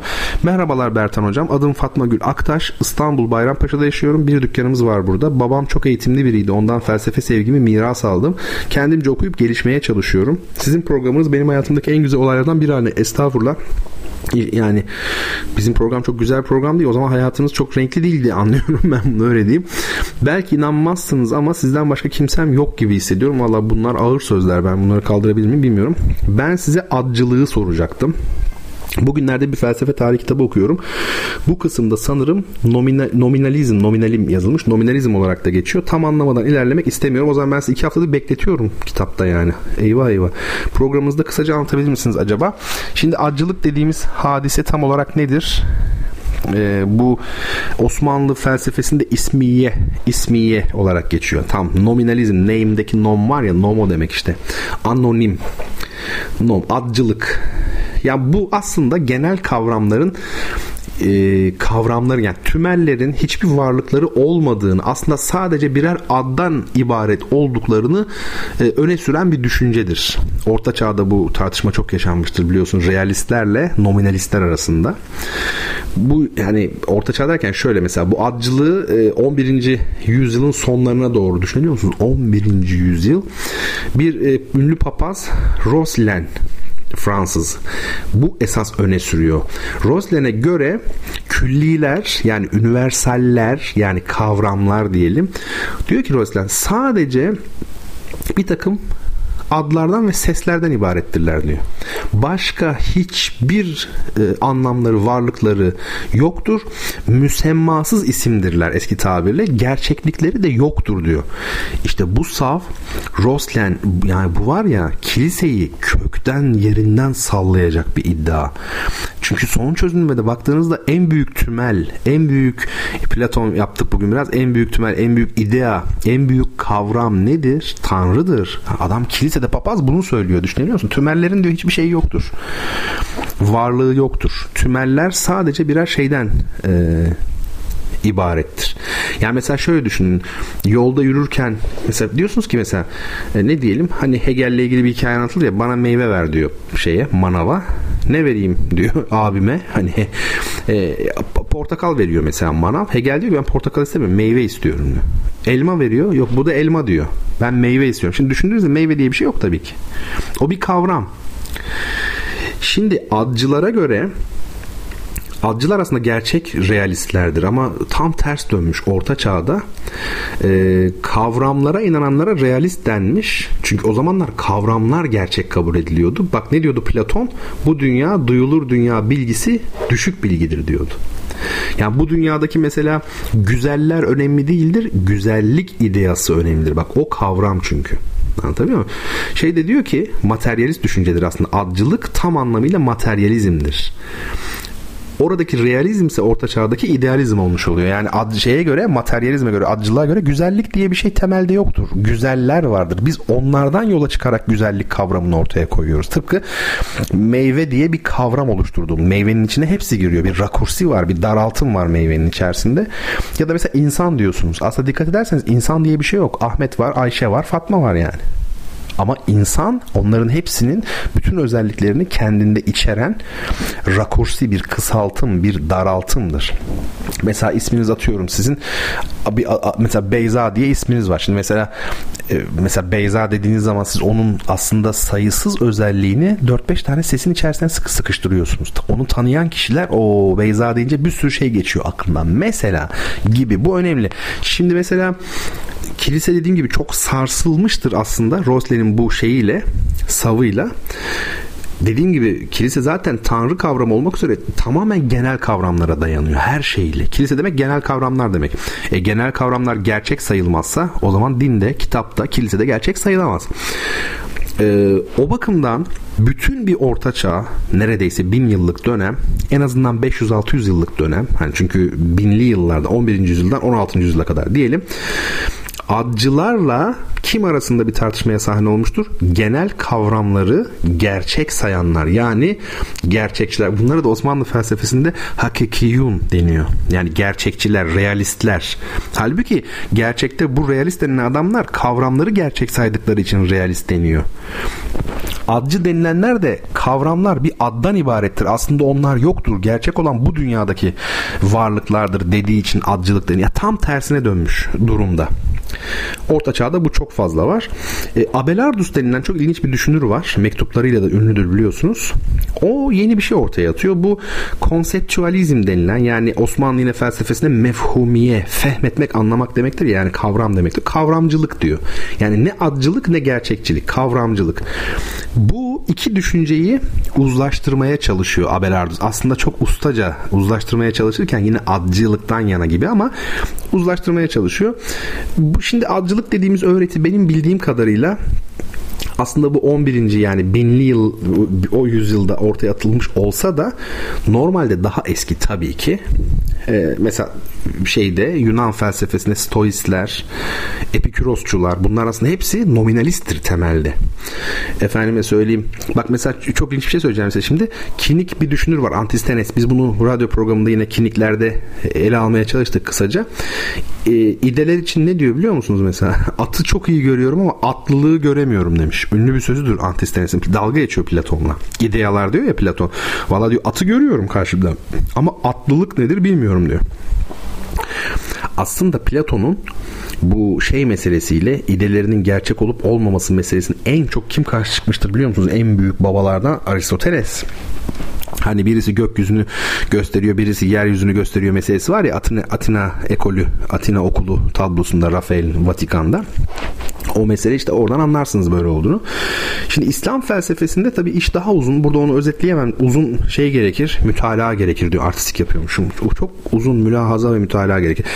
Ee, şöyle ehli sünnet dediğimiz düşünce tabii ki adcılıktan daha çok e, yana olmuşlar ve dışımızdaki bağımsız varlıklarla ilişkili olmayan e, ne biliyorsunuz tabi mefhumat-ı sırfa, yani e, onları müsemmasız isimler saymıştır. Bu tabi şeyle ilgili, daha çok ehl-i sünnet açısından söylüyorum. Onlar için de gerçek ancak nesnel varlığı olan şeylerdir. Bir de belki son olarak şunu söylemek lazım. on dördüncü yüzyılın e, nominalist gizemcileri var. Onlar da bu savı geliştirerek tabii temelde hem kiliseyi sarsıyorlar, dinle dünya işlerinin ayrılmasında çok büyük emekleri var. Farkında olmasalar da, yani o laikliğe, reformasyona giden yoldan bahsediyorum. E, şimdi mesela on sekizinci yüzyılda aydınlanma felsefesine baktığımızda da bir ampirizm meselesi var ya, duyumcular. Ampirik olduğunuzda, duyumcu olduğunuzda otomatikman siz nominalist olursunuz. Çünkü kavramlarla değil, yani varlıkla değil, varoluşla ilgileniyorsunuz. Şimdi mesela şöyle bir şey söyleyeyim size. Bakın çok basit bir şey söyleyeceğim. Bir tane elimize kitap alalım. Siyah olsun. yirmi santim uzunluğunda olsun. Eni şu kadar, ağırlığı bu kadar falan. Bütün özelliklerini söyleyeyim. Şimdi yanımıza da bir şey getirelim. Bir realist getirelim Orta Çağ'dan. Bir de nominalist getirelim. Gül Hanım için özellikle söylüyorum bunu, soruyu soran. Şimdi bütün özelliklerini soyduk. Siyahlığından arındırdık o kitabı. yirmi santim oluşundan arındırdık. Ağırlığından arındırdık. Ve iki, her, her şeyinden, bütün özelliklerinden arındırdık. Şeye sorsak, realiste sorsak ne kaldı geriye desek, realist kitap ideası kaldı. Kitap kavramı kaldı der. Materyalist ne der? Yani nominalist ne der? Hiç kal, hiçbir şey kalmadı der. Yani bir nesne sadece kendisinin niteliklerinin toplamıdır. Ondan başka hiçbir şey değildir der nominalizm. Yani materyalist bir düşüncedir temelde. Duyumculuk da böyledir. Ee, mesela Condillac ne diyor? Tümeller addan başka bir şey olsalardı tümel olamazlardı diyor. Dehaya bakar mısınız sözdeki? Ya derin konular bunlar. İnşallah yakında, hani diyorum ya hep, internet üzerinden böyle bir oluşumun içerisine gireceğiz. Güzel bu konuları tartışabileceğimiz bir ortam oluşturacağız. Orada tabii çok detaylı yaparız. Sindire sindire, yavaş yavaş. Şu cümle inanılmaz. Tümeller addan başka bir şey olsalardı tümel olamazlardı. Ve şunu söyleyelim tabii son olarak. Bu adcılık dediğimiz nominalizm, Orta Çağ'ın bu meşhur koyu karanlığı var ya, e tabi bu yepyeni bir dünya e, görüşünün filizidir aslında. Nominalizm deyip geçmeyin yani, materyalizmin ilk uç vermesidir belki skolastik felsefe içerisinde, hatta erken skolastik içinde bile diyebiliriz. Bunu söyleyelim. Ya hem benim pilim bitti, hem de lojistik kondisyon, ne deniyor ona, operasyonel koşullardan dolayı şu ikinci soruyu Bitlis'ten yazan e, o da şöyle demişti: hocam bizim grubumuz var, sohbet grubumuz Bitlis'te, hafta içi ikişer günden buluşarak çok güzel sohbetlerimiz oluyor. Bir nevi sosyalleşiyoruz da aynı zamanda. Hocam bizim sohbetlerimiz daha çok dini konularda. Önce tefsir diye başladık ama şimdi daha serbest gidiyoruz. Sayın hocam benim ricam şu, acaba sünnetullah olayını, yani tam olarak nedir, bize anlatabilir misiniz? Çok sevinirim. Hocam çok saygılarımızla Hayati Bey. Hayati Günay. Hayati Bey gerçekten cevap vereceğim ama yani saat on iki oldu. Onu da haftaya yapalım. Hani bir Gül Hanım'a bir öncelik tanımış olalım. Pozitif ayrımcılık yapalım. Peki doğru cevabımız neydi? Reçineydi. Bu cevabı da yazdınız. Artık müzikle birlikte veda zamanı gelmiş oluyor. Bu gecelik de böyle program olsun. Çok fazla sağdan soldan mesaj var. Atladığım şeyler oluyor. Ne olur kusura bakmayın. Ee, şöyle... Selçuk Bey'in şu an evindeyim ben. Kitaplarımızı bize hediye eden, biliyorsunuz söyledim, DigiWall Görüntüleme ve Güvenlik Sistemleri firmasının genel müdürü. Çok da yakın arkadaşım. Şimdi ondayım. Diyorum ki yani kondisyonel koşullardan dolayı filan, operasyonel koşullar, artık bitireyim filan. O da diyor ki mihmandar gayet memnun bu durumdan diyor. Eyvallah, tamam. Onun tabii ben şey, yine toleransına zaten biliyorum, güveniyorum da artık ben de yoruldum. Yarın da zaten arkadaşlarla toplanacağız. Nesin Hanım çok güzel bir şey yazmış. Kazandığım diyor Sanat ve Erotizm kitabını Tokat'taki liseye bağışlamak istemem ama okula ayrıca kitaplar göndereceğimi iletmek isterim. Ben zaten söylemeseniz de ona emindim de göndereceğinize, ama yazdığınızda okumaktan son derece büyük bir zevk duydum. Büşra Hanım da kitabını aldı. Evet, anonsumuz var mı, başka anonsumuz? Ya o kadar çok şey var ki aklımda yani, uçakta gelirken inanın telefon artık kırılacak elimde yazmaktan, şunu unutma bunu unutma efendime söyleyeyim falan filan. Bakalım başka bir şey var mı? Tamam, şimdilik başka bir şey yok. Yarın saat on birde e, Mim adlı kahvedeyiz. Üsküdar'dayız. E, sohbet edeceğiz. Felsefe grubuna da şimdi yanıt vermeye çalışacağım. Nasıl yaparız, nasıl ederiz, bir bak mesajlaşırız. Duruma göre bakarım sevgili dostlar. E, bu arada bir duyuru yaptım ama bir daha yapayım. Van kampanyamız bitti. Şu an her şey kapalı kutu olarak radyoda. Her şey hazır. E, bir tek önlüklerimiz yok. Onlar yapılacak. Bir de temizlik malzemesi galiba eksik ama o da tamam. O da buradan gönderilecek. Bizim ne yazık ki anlaşmalı kargo firmamızla ilgili galiba bir anlaşma bir yılda bir tekrar mı ediliyormuş? Bir problem olduğu için pazartesiye kalmış gönderilmesi. Ben bu cuma gönderilmesini çok çok istiyordum. Ee, Van'daki okulumuzdaki hoca hanım da radyo programını takip edenlerden bir tanesi. O nedenle onun da bilgisini arz ediyorum. Artık yani işlem bitti, kesinlikle yola çıkacak. Bizler de zaten e, çocuklarımızın e, ihtiyaçları olan şeylere kavuşmasını istiyoruz. Artık heyecanlanıyoruz. Yani sabırsızlıkla bekliyoruz. Peki efendim. Bu gecelik e, bu kadar olsun. Bundan sonra artık önümüzdeki maçlara bakacağız. Sürekli karşılaşma izliyoruz. Kendimizle karşılaşamıyoruz hayat boyunca falan diye. Çok artistik böyle. Ya sistem öyle bir şey ki en böyle derin felsefe falan bile ortaya çıktıktan bir süre sonra şey oluyor böyle. Nasıl anlatayım? O çarkın içine giriyor. O yani para denilen varlık var ya, yani oradan kazanç temin ediliyor. Yani oradan mutlaka bir grup insan yemeye başlıyor. O yüzden büyük şair de olsanız, büyük düşünür falan da olsanız e, piyasa sizi yutmaya hazır bir canavar. Bir süre sonra sizdeki orijinal şeyler de yok oluyor. Onun da sahteleri çıkıyor falan filan. Nasıl korunur insan bundan? Hakikaten düşünmek lazım. E, Allah sonumuzu hayır eylesin yani. Biz de eğer şair veya düşünür olacaksak günün birine, bilmiyorum. Onun için de sadece demiyorum ama yani rezalet yani. Ben hiç beğenmiyorum. Okulda sürekli durumunuzu vahim buluyorum demişim, diyormuşum öğrencilerime. Onlara da ama çok hoşuna gidiyormuş. Nasıl söylüyorsam artık, hocam ne olur bugün bir söyler misiniz falan dediler. Bir iki tanesi. Neyi söyler miyim dedim. İşte sizin durumunuzu çok vahim görüyorum falan diye. Tamam dedim. Hem vahim görüyorum hem de nazik görüyorum. Sevgili dostlar, efendim haftaya saat yirmi ikide Cuma gecesi sizlerle birlikte olabilmeyi ümit ediyorum.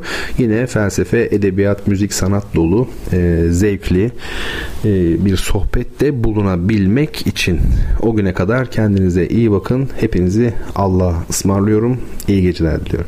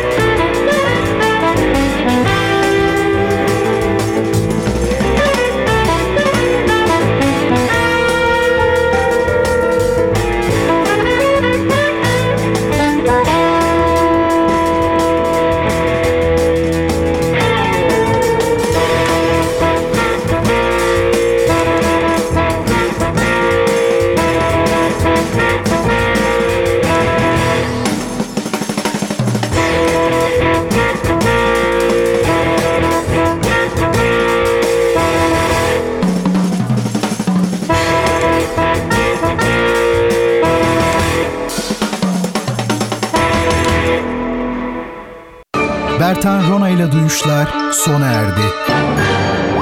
Bu program hakkındaki düşüncelerinizi dinleyen et radyogercek nokta com adresine mail atarak bize ulaştırabilirsiniz. Dinlemiş olduğunuz programda ürün yerleştirme yapılmıştır.